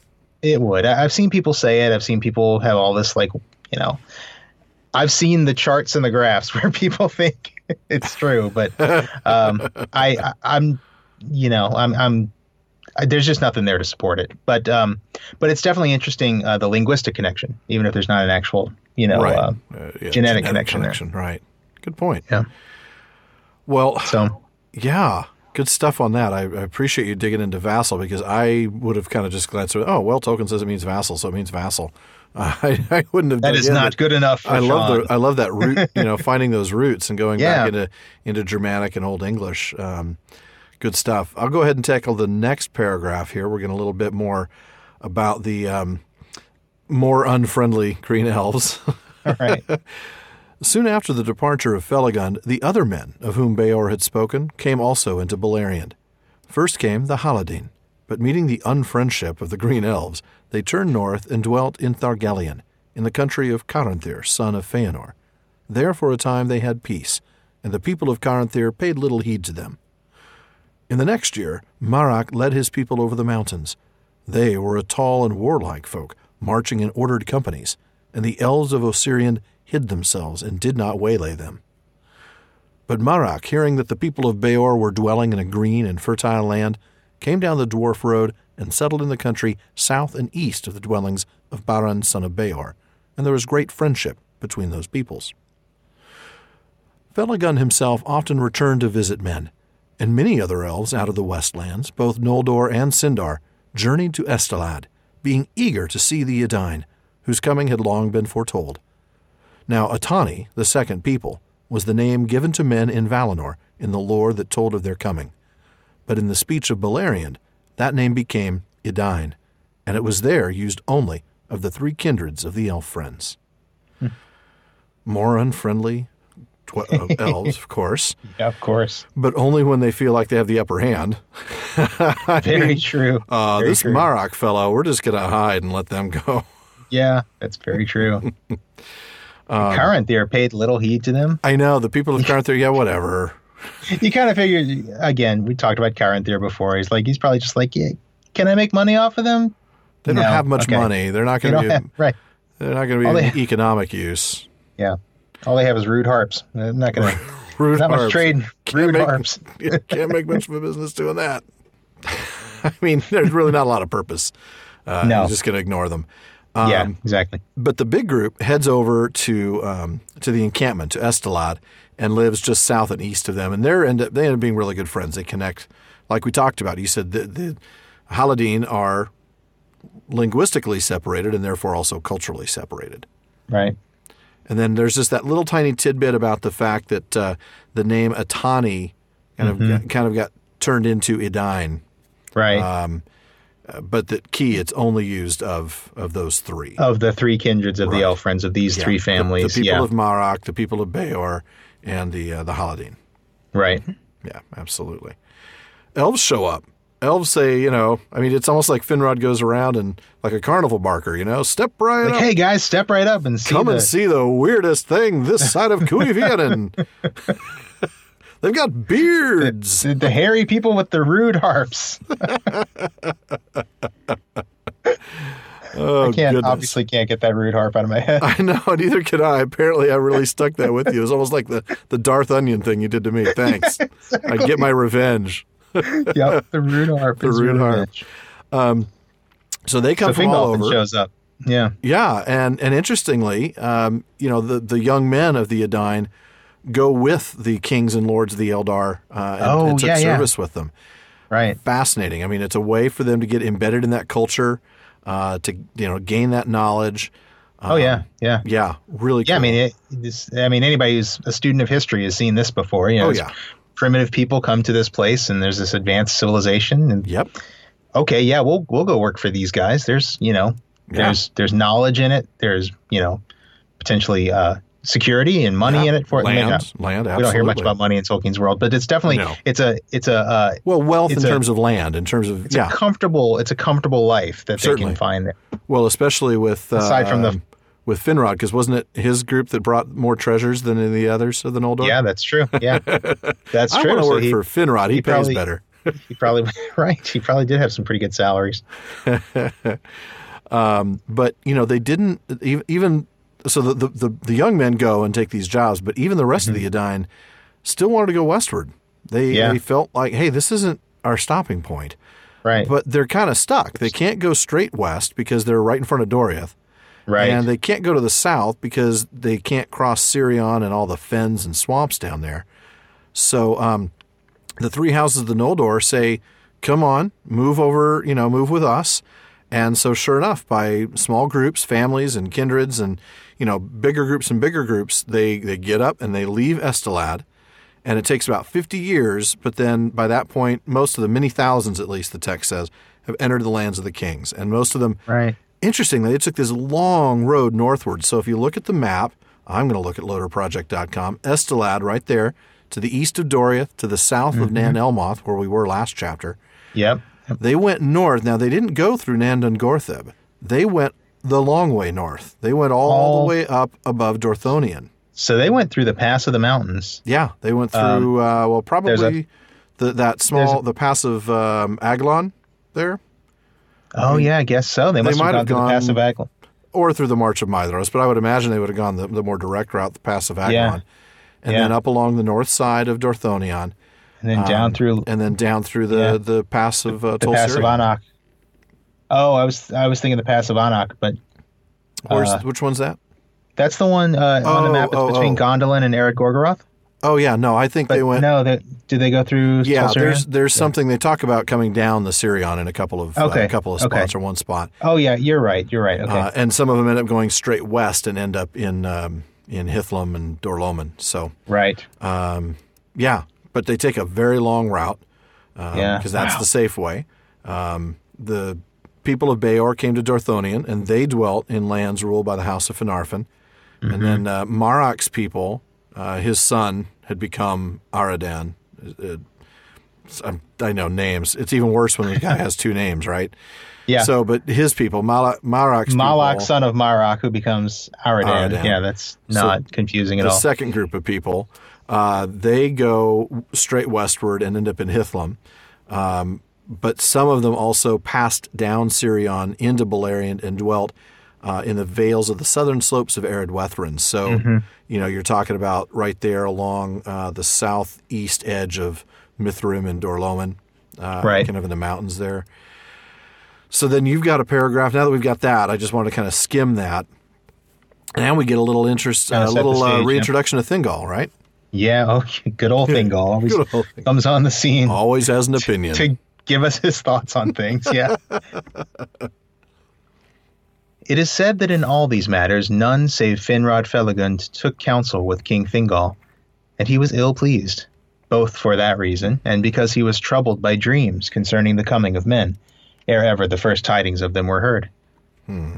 Therefore he commanded that men should take no lands to dwell in save in the north, and that the princes whom they served should be answerable for all that they did. And he said, Into Doriath shall no man come while my realm lasts, not even those of the house of Beor, who serve Finrod the Beloved.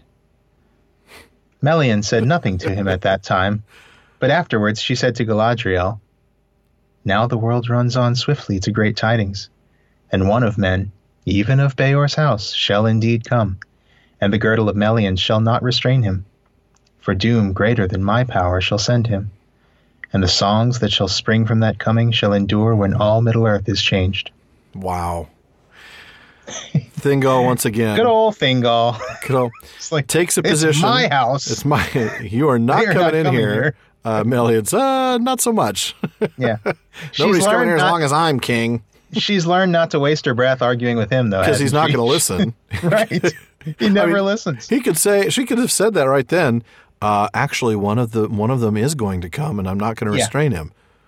Oh, I don't Yeah. know what you're talking about. Nobody's going to be here. Right. Oh, and by the way, nobody asked me. I'm He's kind of ticked. he's always was ill pleased. he's ill pleased. it's a it's a nice little. Uh, Isn't that what we used? Isn't that what the text used for um, what Morgoth was when Glaurung revealed himself? He was ill pleased. so, that yeah. Glaurung had Yeah, revealed himself early.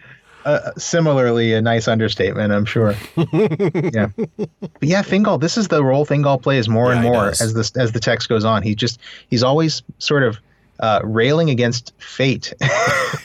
he's always wrong. Always on the wrong side. Poor guy. Yeah, I know. Um, I like him. Uh, you know, I, I want to like yeah, him. you want to like know, him. but yeah, I'd like him more if he listened to his wife.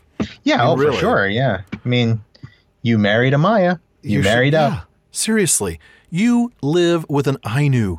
Yeah. Can you please recognize how much wisdom you have right next to you? Please Listen to the lady. listen to the lady. She knows what she's talking about. Mm-hmm. So anyway, um, so some men did stay back uh, in Estelad, and there was a, a, a mingled people between uh, Malach's people and Beor's people, um, until of course they were, you know, fled back after the, the ruin of Beleriand, which we'll get to, I think, next chapter, right? Yes. Um, yes. But uh, dis, th- I thought this was interesting. I'm not going to read the paragraph, but there's a little passage here about they feared the Eldar in the light of their eyes. That's important. I think this comes back to the Morgoth and the darkness thing, and the this because Morgoth and darkness. Morgoth doesn't like light either, right? I mean, True, we know yeah. that he, you know how does he feel about Varda? Uh, how does he feel about um, I can't remember her name. The Ainu that's uh, carrying the Ari- sun. Arien, Yep, yep yeah. Arien. He does not like light. right. Uh, and so some of these guys, they feared the Eldar in the light of their eyes. I, I think the only thing that fears light typically is darkness. Is So, darkness, yeah. You know, we're we're talking about not the best of them. Let's just put it that way. yeah. So you know, because they're not the best of them, we get dissensions. So we're gonna we're gonna talk about this paragraph by paragraph. I'm going to start with the um, the first paragraph about this discontent. Uh, the leaders of discontent were Bereg of the house of Beor and Amlach, one of the grandsons of Marach, and they said openly, "We took long roads, desiring to escape the perils of Middle Earth and the dark things that dwell there, for we heard that there was light in the west. But now we learn that the light is beyond the sea." Thither we cannot come where the gods dwell in bliss, save one, for the Lord of the Dark is here before us, and the Eldar, wise but fell, who make endless war upon him. In the north he dwells, they say, and there is the pain and the death from which we fled. We will not go that way. Hmm. so let's talk about that before I'll have you tackle the next paragraph. Mm-hmm. So, um, this is interesting. they realize now they've learned we can't get to the light. Right. We can't get all the way This over was there. yeah. This this this dream that they set out with Right. of, of finding the light is not attainable for So them. So we can't go far enough west, and we Mm-hmm. won't go north. right. What are we going to do? So there's Mm-hmm. the problem, right? So the problem now has been identified. We don't know where to go. Right. Go ahead and tell us what uh, what the what elf they- what they did about it. The good guys. Then a council and assembly of men was called, and great numbers came together. And the elf friends answered Bereg, saying, Truly from the Dark King come all the evils from which we fled, but he seeks dominion over all Middle Earth. And whither now shall we turn, and he will not pursue us? Unless he be vanquished here, or at least held in leaguer. Only by the valor of the Eldar is he restrained, and maybe it was for this purpose, to aid them at need, that we were brought into this land. There you go. I love that line. Only by the valor of the Eldar is he restrained. It is by another- the blood of our people that your yes, lands are exactly. kept safe. That's just what I was thinking. Reminds me of Boromir again. Yeah. Um, but I like this. I like this sentiment. You know, uh, he's Yeah. he wants he wants everything. He doesn't Yeah. just want this area. No matter where we go, no. He he wants to take it over. Wherever So it is, he's named him- it to himself forever. right. I right. named this unto I named this to myself, and I named that to myself. Uh, and if we don't fight him here, Yeah. then he's going to come for us eventually. Wherever maybe we go, he will come that- for us eventually. Yeah. and and maybe this is why we're here Yeah. to be fighting with these Eldar right Because now. if we side with them, then, you know, all of a sudden that side is stronger. Right. You know, if, if we can, if he, if he hits us each separately, he's going to mm-hmm. be able to take everybody down. right. Um, I love this. You know, it's a recognition that look, we were called here because of the light. But Yep. that doesn't mean that we can't stay here. You know, Right. we we have a purpose. Yeah. But Bereg has something to say, right? To this Bereg answered, Let the Eldar look to it. Our lives are short enough. But there arose one who seemed to all to be Amlach, son of Imlach, speaking fell words that shook the hearts of all who heard him. All this is but elvish lore, tales to beguile newcomers that are unwary. The sea has no shore. There is no light in the west. You have followed a fool fire of the elves to the end of the world. Which of you has seen the least of the gods? Who has beheld the dark king in the north? Those who seek the dominion of Middle Earth are the Eldar. Greedy for wealth, they have delved in the earth for its secrets and have stirred to wrath the things that dwell beneath it, as they have ever done and ever shall. Let the orcs have the realm that is theirs, and we will have ours. There's room in the world if the Eldar will let us be. So this is a, Neville Chamberlain. I mean, this is yeah, this is a step beyond Yeah. isolationism into no, the elves are the real problem here. yeah, yeah. The elves are the problem, and we can coexist with the orcs. Yeah, right, Yeah. right, exactly. That's that. That sounds reasonable. Yeah, that, that, That's that'll work. reasonable. Let the orcs have their realm. We'll have ours. I'm sure, you Yeah, know, that that'll work. they're never going to really bother us if just the No. Eldar will let us be. Right. Love this word "fool fire" though. That's Fool that's my favorite word. That's awesome. My next new car, I'm going to name it "Fool Fire" or get that as a vanity plate or something. Fool fire. I got to figure out how to use that Yeah. in a sentence. That's It had to be red. Let me just Well, it sports have car. to be. My "Fool Fire." Your middle your midlife crisis car. I mean, Yeah, you are exactly. approaching that time. Yes, You're going to have Yeah, to get a I think- V8 something. You know, I think I'm. Yeah, I think I'm getting close. Yeah. uh, trust me. I'm I'm what eight years ahead of you. You're you're there. Thank you. Thank you very much. Uh, the only thing that's stalling it is the fact that your kids are still little. Exactly. Oh, my goodness. right. Yeah, I mean, this is just what a, a set of lines, huh? Mm-hmm. I mean, like Yeah. you said, this is well beyond, you know, not our business. I mean, he starts out with Yeah. that, right? The Eldar, let the Eldar look to it, and he makes an interesting point. Our lives are short enough. You know, we Mm-hmm. we throwing our lives away is foolish because we don't live very long. Yeah, Right. Okay. There's an interesting th- point. Sure. Yeah. There. Bear Bereg actually makes some halfway decent points if Yeah. you don't know the full story. Right. But, But then this, but uh, this this Amlach guy is or just seemingly Amla. seemingly Amlach guy. Yeah. yeah. You Uh, spoiled it. Well, it says there arose one who seemed to all to be Amlach. I That's mean, true. Tolkien That's does have true. this Good tendency point. to spoil his own That surprises. is a good point. That's so, true. but I will let you take the surprise. Go ahead. All right.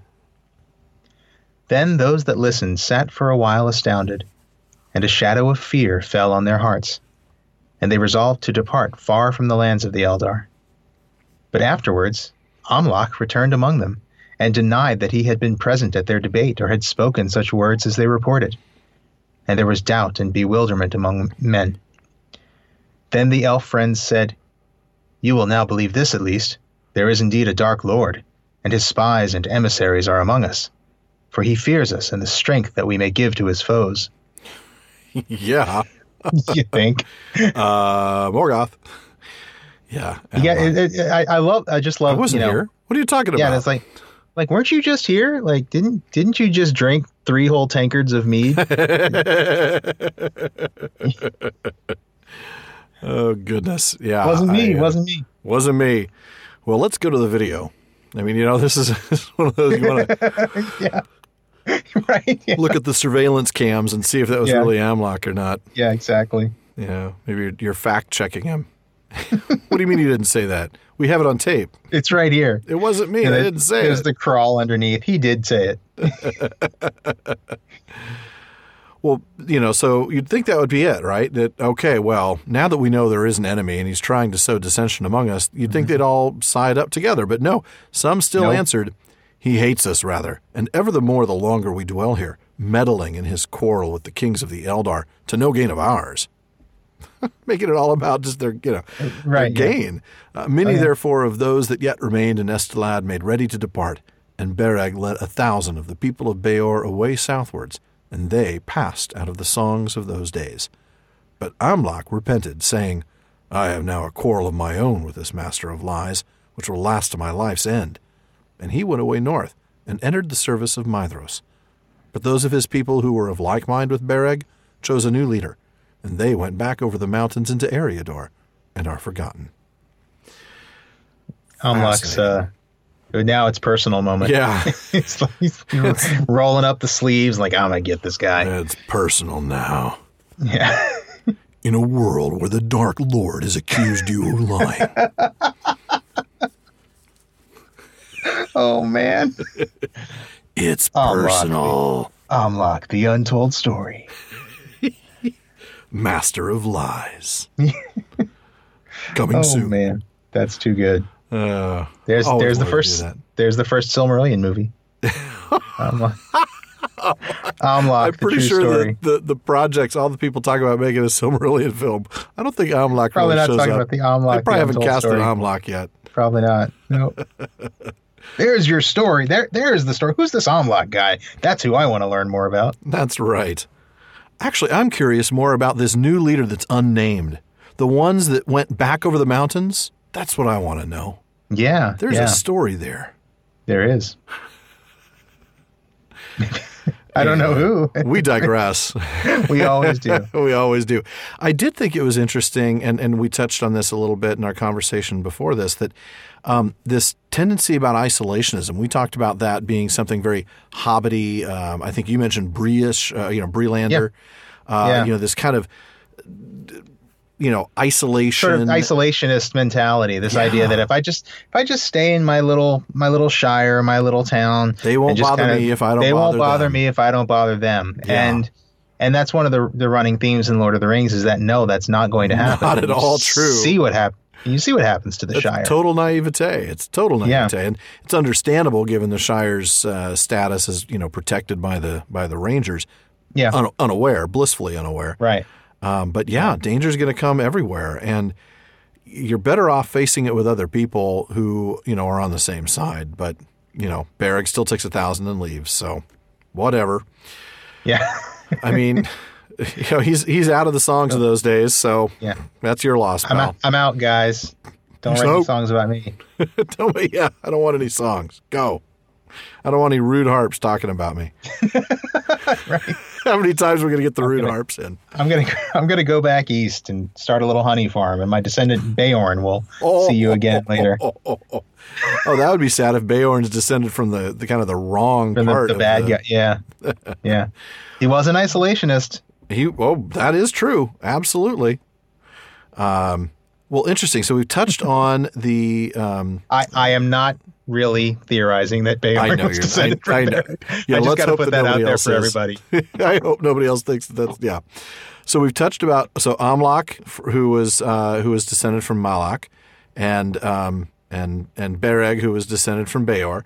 So now we talk briefly about the Haladin. We won't read the next couple paragraphs, but we'll just summarize. Um, you know, they they get attacked by an orc raid. Um, They don't live, you know, like in villages or cities. They live set apart, very spread out. So it took them a while to unite. Yeah. Um, but Haldad gathers them all together, retreats to this angle of land between two rivers, builds a stockade, and and pr- tries to protect the women and children. And then they were besieged. So then we'll go ahead and have you pick up with um, with that third paragraph there with Haldad and his twin children. Okay. Haldad had twin children, Haleth his daughter, and Haldar his son.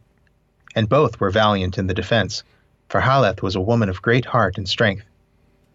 But at last Haldad was slain in a sortie against the orcs, and Haldar, who rushed out to save his father's body from their butchery, was hewn down beside him. Hmm. Then Haleth held the people together, though they were without hope, and some cast themselves in the rivers and were drowned. But seven days later, as the orcs made their last assault, and had already broken through the stockade, there came suddenly a music of trumpets, and Caranthir with his host came down from the north and drove the orcs into the rivers. And I want to talk about what happened there with with Caranthir, but before we do, I wanted to touch on um, uh, what we just talked about with the characters. I want to make sure we all uh, understand who Haleth is because she's going to be real central uh, to the Haladin Yes. now. Yes. Um, so yeah, so Haldad gets everybody together, builds the stockade, dies. you know, we just introduced you to this guy, He killed tried. him. and we just gone. introduced you to his son, killed him. he's gone. Uh, but we do have Haleth, and that's good. So then Caranthir shows up, and I'll go ahead and, and read the next couple paragraphs there. Then Caranthir looked kindly upon men and did Haleth great honor, and he offered her recompense for her father and brother. And seeing, over late, what valor there was in the Edain, he said to her, If you will remove and dwell further north, there you shall have the friendship and protection of the Eldar, and free lands of your own. But Haleth was proud, and unwilling to be guided or ruled, and most of the Haladin were of like mood. Therefore she thanked Caranthir, but answered, My mind is now set, Lord, to leave the shadow of the mountains and go west, whither others of our kin have gone. When therefore the Haladin had gathered all whom they could find alive of their folk who had fled wild into the woods before the orcs, and had gleaned what remained of their goods in their burned homesteads, they took Haleth for their chief, and she led them at last to Estolad, and there dwelt for a time. But they remained a people apart, and were ever after known to elves and men as the people of Haleth. so Caranthir, Yeah, maybe, Maybe I was been a little, hard, on him. Yeah, I know. maybe so. I mean, I don't know. He calling him a petty trade baron and all that stuff, and here he goes saving saving the Haladin. well, But then- uh, but then again- late. Yeah, that's true. He couldn't he couldn't step in a little sooner. yeah, You know, I mean, but and and again, I mean, you know, even Feanor loved his dad, so that's true. There's always a little there's bit of good in somebody, some a- good in everybody. even somebody like Caranthir. Yeah, Um, yeah, so you know, Caranthir, his people had ignored him. What's the passage? It says that um, uh, that they basically that they ignored them. Where's the line? I'm Yeah. looking for it here. Um, they took no notice of them, I believe. They took yeah, they took little notice. There we Yeah. go. The people of Caranthir paid little heed. Paid little heed to them. That's it. Well, you know, maybe if you'd paid attention, you would have noticed when they were getting attacked by the orcs. Getting slaughtered. I mean, not that you have responsibility to go and save them. You know, they're not your people. I get that. Uh, but I wonder if that's kind of why he offered recompense. You know, like um, Interesting. Like I he feel felt a little he felt- bad for not yeah. paying attention earlier, because really, if I'd paid attention, your dad and your brother might still be alive, and half your people. That could be, yeah. But I'm not gonna. I, don't- I don't, I don't want to pin that on him. I mean, it's like I said, it's not his job. Well, and he and he does go further, you know, saying that Mm-hmm. more than just recompense. He's like, hey, you know, look, you're you guys are valorous. If you want, you can stay here and you can, you know, you can live with us. You can have the friendship and protection of the Eldar. Right, come further north because the Yeah. you know they were kind of in the south of the land. Yeah. Yeah, he definitely did the But right thing. I mean, he really Yeah. does. I'm t- kudos to him for this particular moment. Uh, And yeah. and Haleth, I Haleth is one I just I want to know more about her. It's unfortunate that there's not I know too too much more about her than than what we get here. but kind uh, of reminds me a little bit of um, of Morwen and Eowyn combined. Yeah, This yeah, sort of you that. know warrior woman, but dour and yeah, and you know stern. Yeah. um, yeah. She's an interesting character. I would wish I would like to know more about her. Mm-hmm. and There's she your is other proud. Silmarillion movie.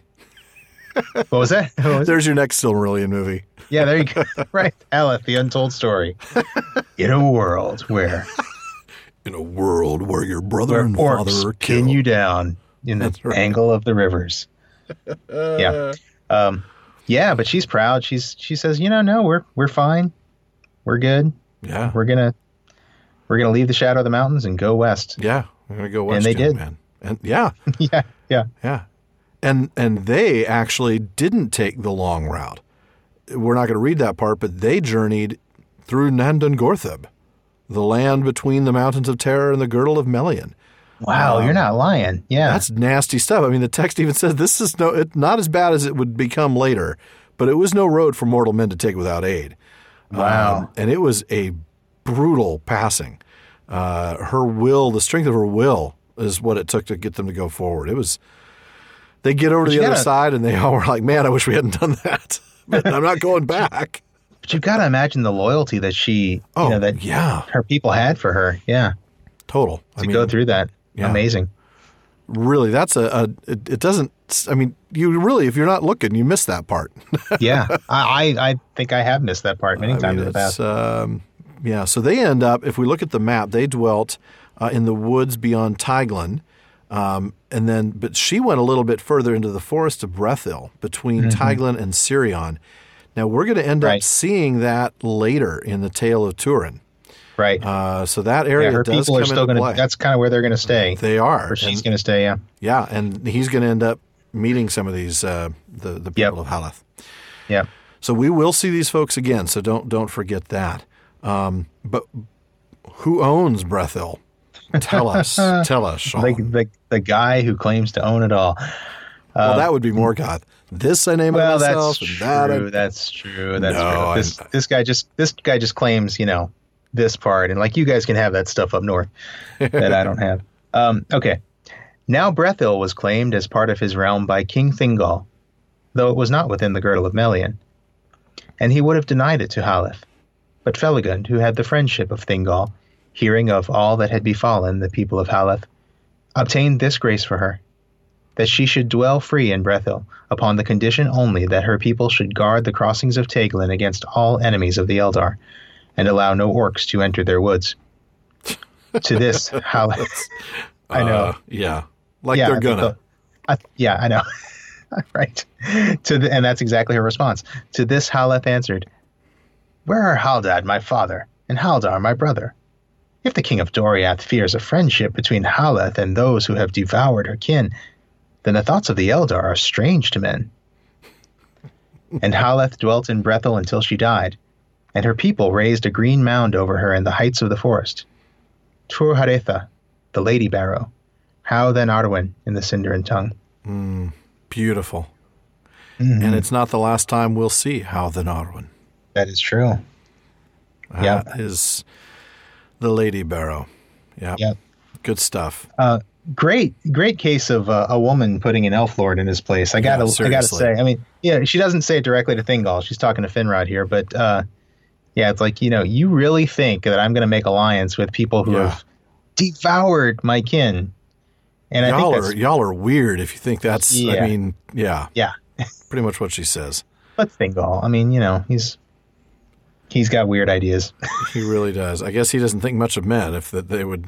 Well, That is true. she shouldn't let any orcs come in. yeah, Uh, her people were wiped out by orcs. yeah. Well, but still, I don't want her to let any orcs in. Yeah. Yeah. Okay, we got that. Yeah, she's she's going to do that. So, Uh, and uh, what else do we have here? Uh, well, not a lot on got this. I mean, that's No, the, the, got- the name of the the barrow, right? name of the barrow. Yeah. Uh, so now you know that Arwen means lady, Right. which is kind of cool if you're parsing that. Um, and uh, and then there's this name of the the barrow Tur Haretha. Um, I haven't figured out what this means, and what, like, well, I mean, it, sa- it says what it means. Old English or Um, Germanic or anything? Yeah, I haven't figured out what the Germanic connection is to this one yet, but I'm looking for it. Okay. I'm assuming it's you know, uh, uh, I'm I'm guessing that Haretha. I don't know if that means lady or if that's just her name or what, but that's uh that's a fascinating puzzle. I'll have to dig into and come back to. You're right because it does sound a little bit like Haleth, doesn't it? I mean, there's a little Mm-hmm. Yeah. bit of similarity to it, but uh, since we don't know what Haleth means, we certainly Right, and it is- speculate and as to Haretha. And maybe Haleth means lady, or maybe it means you know something Right. close to lady. You know, Right. Yeah. Something along those lines. So basically, by the end of this, we see that there are members of the Edain, these three uh, kinships of the uh, elf friends, that are living kind of scattered all over the place. Some are Right. in big groups and some in small groups. And, you know, they're living all over the place. Uh, and they end up learning uh, Sindarin uh, because, of Quenya's not being spoken anywhere, Right, as right, we learned yeah, before. Um, but the elves realized it would be good for them to live on their own, set uh, in, in areas apart where they could, you know, have their own chieftains and stuff, and march under their own banners, but um, but you know, serve as allies. So uh, I skipped that real fast because I wanted to get to the family trees before the end of the episode. Now Hador Lórindol, son of Hathol, son of Magor, son of Malach Aradan, entered the household of Fingolfin in his youth, and was loved by the king. Fingolfin therefore gave to him the lordship of Dor-lómin, and into that land he gathered most of the people of his kin, and became the mightiest of the chieftains of the Edain.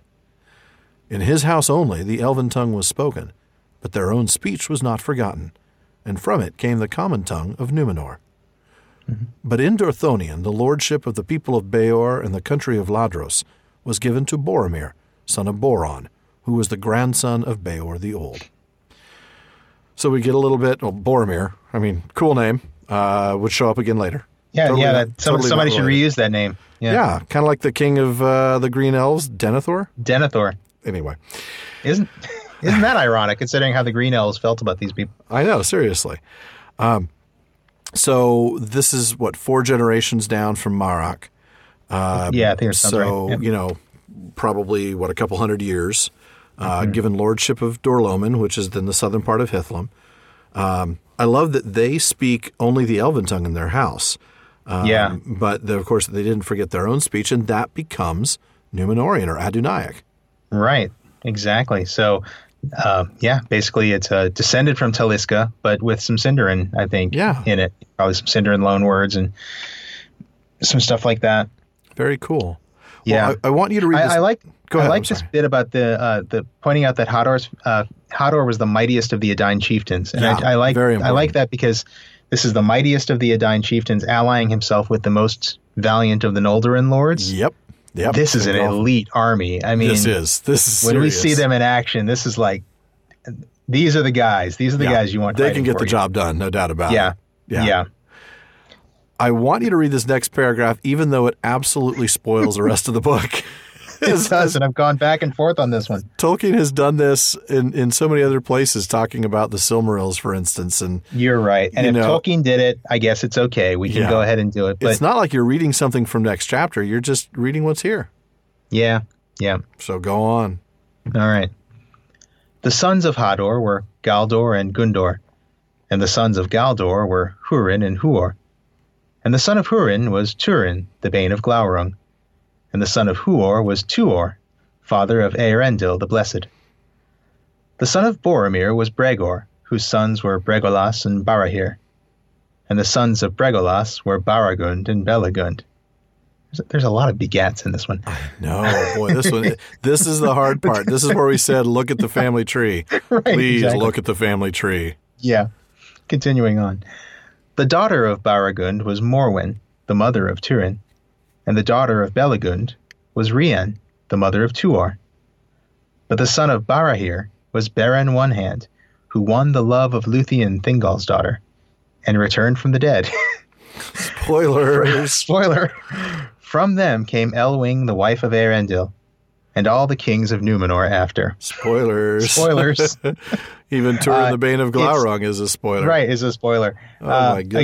Again, take a look at the family tree, and you will Yeah. see how how closely these families, uh, you know, are, are connected, Yeah. and and how many how many crossing crossovers exactly just like we found out with families. the uh, with the elven kindreds you know with Right. uh, uh, yeah um, amazing stuff and the way he was able to keep this straight first of all yeah, I know. I, mean know. I, even i'm a little confused but it is late so i'm going to blame it on that. Um, no. I mean obviously you I would just you- point out that LOTR Project is not just a great site for maps; they've also got some good family trees there. they do. Though i i was having a hard time finding the the man uh, tree. I, the, the elf tree is a little easier to find. It defaults think to it's- that I- think it's on the elf tree, but you have to scroll, scroll down. way yeah Yeah. and it's it's such a big sheet that it's laid out on that it's kind of hard to find. It, it is, but uh, the family trees at the back aren't bad. Uh, I think they do a pretty That's true. decent job of, of helping you kind of grasp that. Yeah, Uh, certainly, the one of Beor is is pretty solid. Mm-hmm. Um, but yeah, it's you know you got to know who some of these people are. I mean, it's it's good to know that um, you know Hurin is the grandson of Hador, So Yeah. you know, as he gets to become king of, of Dor-lómin, or you know, the lordship, as he becomes the lord of Dor-lómin, Right. Yeah. that explains a lot about why Turin comes back to Dor-lómin. Why that? Why that's relevant? Right. Of him. course. Yeah, that's true. yeah. Um, you know, and knowing that that Turin and Tuor are you know related, they're cousins. Cousins. yeah. Um, and- but that that Tuor really you know takes a very different road. Um, I, I love yeah, I mean- comparing Turin to Tuor. We'll do that more when we get to their Oh stories. but- yes. Yeah. It's one of my favorite things to do. Yeah, it's a good one. Um, but yeah, definitely lots of spoilers. I mean, we learned that Turin is the bane of Glaurung, so surprise, surprise. uh, when we get to Turin and we see Glaurung, you know it's going to happen. Um, Yep. And you know when you meet Beren and he has two hands, you'll know that something's coming. At some point, he's gonna have one hand. and you know he's going to win the Levaluthian. So you can't, Yeah. that's but that was probably I think everybody already knows that. Yeah, of and Luthien is probably not a story about how Luthien turned him down over and over. right. That's So- true. That is so that is that one that I be- think everybody at least is, knows the Yeah. name of the couple. you that would be a cool story, though. No, I'm not interested. No, not my type. No, Yeah. go away, Dad. Get rid of this guy. anyway, and he would. um, good yeah, stuff. and then and then of course all the kings of Numenor coming from all the kings of Eärendil and Elwing. Um, yeah, but you know, hey, that's what the rest of the Silmarillion's all about. Right. So we'll get to all of that. Exactly, But- and it's it's not that big a deal that it's been spoiled in terms of the the No. ending, No. uh, so to speak, of the you know the the fate of certain people, uh, because the stories themselves are amazing, even if you know what yeah, they are. exactly. So And I and I will say this about this paragraph: um, if if you have trouble remembering other characters as you go on through the Silmarillion, if you can just remember the people mentioned in this paragraph, you'll have a pretty good handle on the story. The and not even way. all of them. You'll never have to know And even all- and Gundor and- and Baragund Bregor and Belegund. Yeah, you don't- you don't need those guys. No, you need to But, I know mean, Beren, Hurin and Huor, yeah, Turin, Turin and Tuor, Tuor, Earendil, of course. Uh, you need to know Mm-hmm. Morwen and Morwen, Rian, Rion, um, Rian, yep. Uh, Beren, of course, Luthien, Yeah. and Yeah. Elwing. There you Yeah. go. So there's about Yeah. a dozen names in there you need to know. But Did you say Arendelle? Say uh, Arendelle. yeah, I said Earendil. Say it again. Earendil? Earendil? Did I say Aer- No, you Don't said make- it fine. I just I just like hearing his name. Uh, That's what I thought. I wondered if maybe you were telling me I mispronounced it. Did I go Deniquetal on you there? No, you're perfect. you're perfect. I just I just like to hear Arendel's name. I get a warm fuzzy every time I hear his name. Oh, warm, fuzzy Arendil. It does help, though, that I'm finally pronouncing it correctly. I think when I first read the book, um, I was saying, I was trying to stress the A, so it was Arendil Oh yeah, yeah. instead of Arendil. Well, I mean, you know, do we do we know how exactly how any of these things are pronounced? I mean, we can Well, yeah, we can we, we try, do. but we've got we've got pronunciation guides, but stress is always tough. Stress I mean, is tough. There is there are rules for the stresses, but I don't remember them off the top of my head. And there are so many exceptions and modifications. right. Because exactly. it's usually the the antepenult, but Right. then there's unless there's a this and then it's this and Unless it's unless a there's long, unless there's a long syllable in there or, Or two diphthong, consonants. yeah, yeah, yeah, exactly. It's all that stuff. So man, I just I'll just guess. I look it, I look it up once wrong. and try and memorize it. Pretty much. What I do. yeah. So I'm going to go ahead and read. Um, we're, we're gonna I'm going to read out the rest of the chapter, but I'm not going to. Um, I'm not going to read all of that at once. I'm going to read the next paragraph and we'll discuss it. So all these, talking about all these men, uh, were caught in the net of the doom of the Noldor, and they did great deeds which the Eldar remember still among the histories of the kings of old. And in those days the strength of men was added to the power of the Noldor, and their hope was high, and Morgoth was straitly enclosed. For the people of Hador, being hardy to endure cold and long wandering, feared not at times to go far into the north, and there keep watch upon the movements of the enemy. The men of the three houses throve and multiplied, but greatest among them was the house of Hador Goldenhead, peer of elven lords. His people were of great strength and stature, ready in mind, bold and steadfast, quick to anger and to laughter, mighty among the children of Iluvatar in the youth of mankind. Yellow haired they were for the most part, and blue eyed. But not so was Turin, whose mother was Morwen of the house of Beor. The men of that house were dark or brown of hair, with gray eyes. And of all men, they were most like to the Noldor, and most loved by them, for they were eager of mind, cunning handed, swift in understanding, long in memory, and they were moved sooner to pity than to laughter. Like to them were the woodland folk of Haleth, but they were of lesser stature and less eager for lore. They used few words and did not love great concourse of men, and many among them delighted in solitude, wandering free in the greenwoods, while the wonder of the lands of the Eldar was new upon them. But in the realms of the West, their time was brief and their days unhappy. Hmm. So we get a really cool description of each of the peoples. Yeah. A physical description. You really see the like Yeah. the, the, the phenotype of each of these. exactly. these houses, now yeah. you can picture them. You know, now mm-hmm. you can understand when they're talking about, you know, Galdor and Gundor, or even or even Hurin and Huor. Mm-hmm. You know what they look like. They're big Right. and strong. They're yellow haired. Mm-hmm. They're blue eyed. These are Norsemen. You know, these Right. are, and they're bold. I love the the descriptions of them. tall, quick- tall, strong warrior types. Yeah, Quick, quick to anger and to laughter. I mean, who does that mm-hmm. remind you of? That reminds me of Tulkas. Tulkas. Yeah, You know, and he's blonde Yeah. too. yeah, it's true. Um, yeah, I mean, this is point, very. These are hardy folk. Um, Yeah, just a time. boisterous, hardy folk. yeah, boisterous. Good word there. Beor's house a little different. You know, they're Mm-hmm. the the dark hair, the gray eyes. I love that that the Noldor like them, love them the most because they're most like them. Of course, the Mm-hmm. Noldor always like things that are like themselves. They're very. yes, they are. they think they're the model by which everybody else should be measured. So They you think must be they're the bee's knees. Sorry. Oh, there's your Ferris Yeah. Bueller's Day Off reference. Yeah, yeah, yeah. Boy, that was a right. s that was a subtle one. Thank you. Um, oh man. So they're eager of mind. They're cunning-handed, Mm-hmm. quick to learn. I love that they, you know, they remember things and Yeah. moved. They, they they aren't given. This really describes Morwen, doesn't it? Moved sooner to pity than to laughter. She Oh, yeah. was not a very, you know, laughable. She was not a Right. a woman No. that laughed a lot. You used the word dour earlier. I think that's a good word. yeah. They're, they're definitely uh, there. There's kind of a there's a bit of a sadness, I think, to Yeah. um, to many of ba- certainly Morwen, Oh, um, with good reason.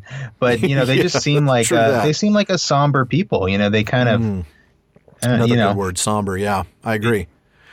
I agree. And then Haleths, you know, were very much like the Nold, uh, like the Noldor, like the uh, the people of Beor's house, Mm-hmm. uh, but they were shorter.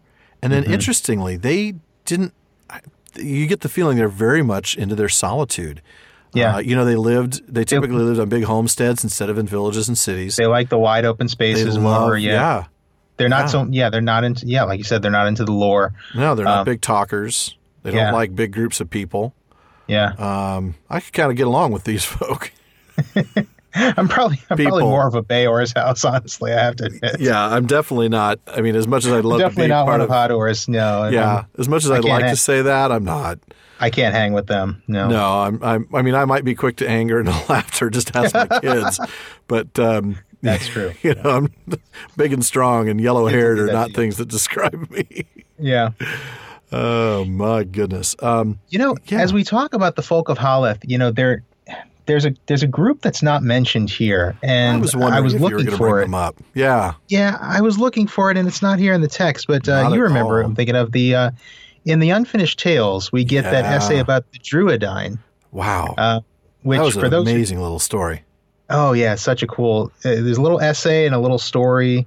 Um, and so, for those who don't remember, that the Drúedain are actually uh, the ones that were in Return of the King. They're called the Woses, Yeah, or the Wild Men of the Woods. Um, they're the ones, you know, gone, Gone, Berry, Barry, gone. hmm Yeah. yeah, and uh, the, you know the Rohirrim ran into them and kind of made a little uh, made a little deal with them yeah. to, to get along the road. And um, they actually are mentioned in Unfinished Tales as actually having been uh, among the folk of Haleth, Yeah. But they were not of the folk of Haleth. No, It's, they uh, were a fourth people. Yeah, you're yeah, right. the strangest of all the customs of the folk of Haleth was the presence among them of people of a wholly different kind. Yeah. Um, but they were part, they were with the folk of Haleth, and and they were counted among the Edain. That's why they're they called were. the Drúedain. Yep. Um, and the Drû comes from their own word for themselves.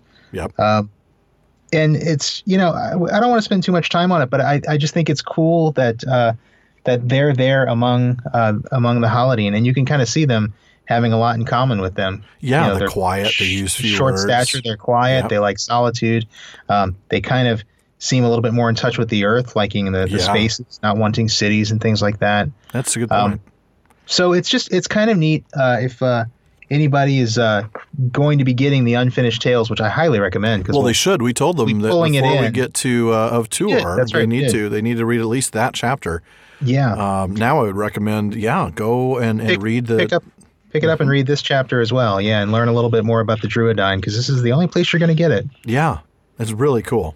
I'm glad you brought that up because I, I was thinking about them as well. They, the stories about them are really fascinating. I have to admit. Yeah, yeah. Um, but now we get towards the end of the chapter. I'm going to read these last two, and we're going to talk about. We're going to get to talk a little bit about death again. We're going to get to talk about, um, you know, what what men learn. This is, I think, there's some really good philosophical points here. But let's go ahead and tackle these last two paragraphs. okay. The years of the Edain were lengthened according to the reckoning of men after their coming to Beleriand. But at last Beor the Old died when he had lived three and ninety years, for four and forty of which he had served King Felagund. And when he lay dead, of no wound or grief, but stricken by age, the Eldar saw for the first time the swift waning of the life of men, and the death of weariness which they knew not in themselves and they grieved greatly for the loss of their friends. But Beor at the last had relinquished his life willingly and passed in peace. And the Eldar wondered much at the strange fate of men, for in all their lore there was no account of it, and its end was hidden from them. Hmm. Nonetheless, the Edain of old learned swiftly of the Eldar all such art and knowledge as they could receive, and their sons increased in wisdom and skill, until they far surpassed all others of mankind, who dwelt still east of the mountains, and had not seen the Eldar, nor looked upon the faces that had beheld the light of Valinor. I love Yeah, that. this is this is a lot of that. Uh, a lot of Tolkien's philosophy wrapped up Right in these two paragraphs here. Yeah. yeah, the mortality of men, the Mhm. the the mystery of death to elves, um, the fact Yeah. that, that it is best for men to relinquish their life willingly. Mhm. yeah. You know, which we see later fight on with you know folks like Aragorn and Mm-hmm. um, and uh, really the you know the good kings of Numenor. Kings, absolutely, yeah. Because Um, the, the opposite. I mean, every single one of them that fights it, they're the bad guys. They're, They're the bad guys. they're. Mm-hmm. the Ar-Pharazons or the other Right. the other ones in that same line. Right. Uh, and even to an extent, Denethor, who uh, he's about to relinquish his life willingly, but early. You know, he's he's not dying yet, but he wants to.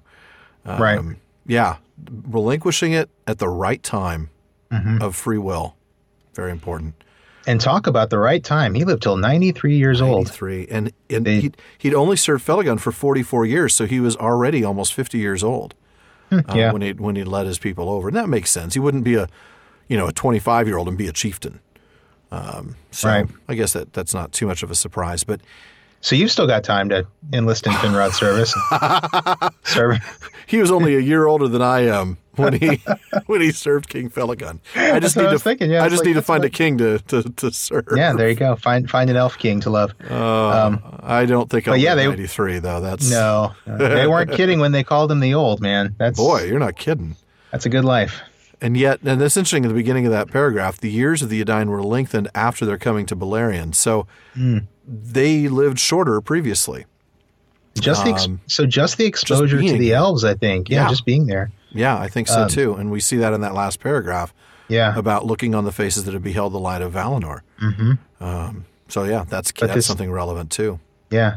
But this reaction of the Eldar, uh, oh, I know. man, imagine being an elf and seeing that for the first The time. I mean, first time, just old age. I mean, they've seen death. They've seen Oh, yeah. they've seen killing. yeah, Uh, absolutely. they've some of And them have even even seen. Miriel. yeah, Um, yeah, and they've seen grief, but but just but to old see age. a natural death of old age, and for and for it to be so quickly in their perception. oh know? yeah, ninety three Like, years. wow, he's not even hundred years old. Yeah. right. Um, wow. I mean, because elves are they, they don't even start a family until they're about hundred, right? right. That's right. Yeah. Or is it fifty? That's I think it's fifty, isn't it? e- either way. I mean, it, it probably is a lot like them seeing the you know the death of a child. I mean, oh yeah, wow. that would have hurt. That would have hurt. Yeah. I think that that I love the the fact that they were just questioning this. They they knew not in this this death of weariness. They grieved greatly, but the Eldar wondered much. They didn't have an account of. They didn't understand. There was nothing in their lore to explain it, Right. and the end was hidden from them hmm for a good reason. I think. I mean, that's the deal. It's all about nature, right? We've gone back and forth Yeah. on this before, but the elves have a nature that is coexistent with the life of Arda, Right. And therefore they need to go along with their nature, whereas men, their nature is to die Right. um, and to leave the world, to leave the circles of the world. They have to embrace that fate. yeah. But um, And well, we'll see what you know yeah, what they end we'll up get, doing with we'll that. get there whether they do that But- or not. But this is Um, the start of this this lengthening of of their ages, and Yeah. uh, I mean, obviously, we're going to see that really come to fruition with the kings of Numenor, who live hundreds and hundreds of years. Yeah. Um, Yeah. But uh, yeah, it all starts right here, and uh, and what's the reason? It, it- he tells us what the reason is, doesn't That's he? That's right. Exactly. They they'd finally they'd learned of the Eldar and they'd seen the faces that had beheld the light. Mm-hmm. Yeah, You know, we, we talked about light earlier. You know how the the uh, people of Doriath are much higher than the other Sindar because of their exposure to Melian. Right. And this now we find that these guys surpass the other men because they have looked upon the faces that have beheld the light of Valinor. Right, right. So you get light. the you get the idea, yeah, that these they can actually reflect light. The enlightenment of, of the Eldar, the enlightenment of the Calaquendi can actually uh, enlighten others around them just by just by exposure to them. It's Absolutely. an incredible and such a powerful image, Isn't and it? uh, I agree. and I think really this this starts something that I think Tolkien wrote was really a, a chief function of the elves in Arda, wasn't it? Mhm. Was to start Absolutely. this enno- this ennobling process of of the of men. Yeah. Um, and I we think as we about discussed that a few episodes ago, didn't we? Yeah, a few episodes. I think when when men came on the scene, uh, we talked about there's this this letter that he wrote where he says that um, this is part of a divine plan for the ennoblement of the human race from the beginning, destined to replace the elves. So this is this is the fulfillment of the Eldar's purpose is to Yeah. ennoble is to ennoble my, mankind and then to fade, um, to still be in Arda but to fade. My goodness. And on that Incredible. on that note, it's going to wrap it up for another episode of the Prancing Pony podcast.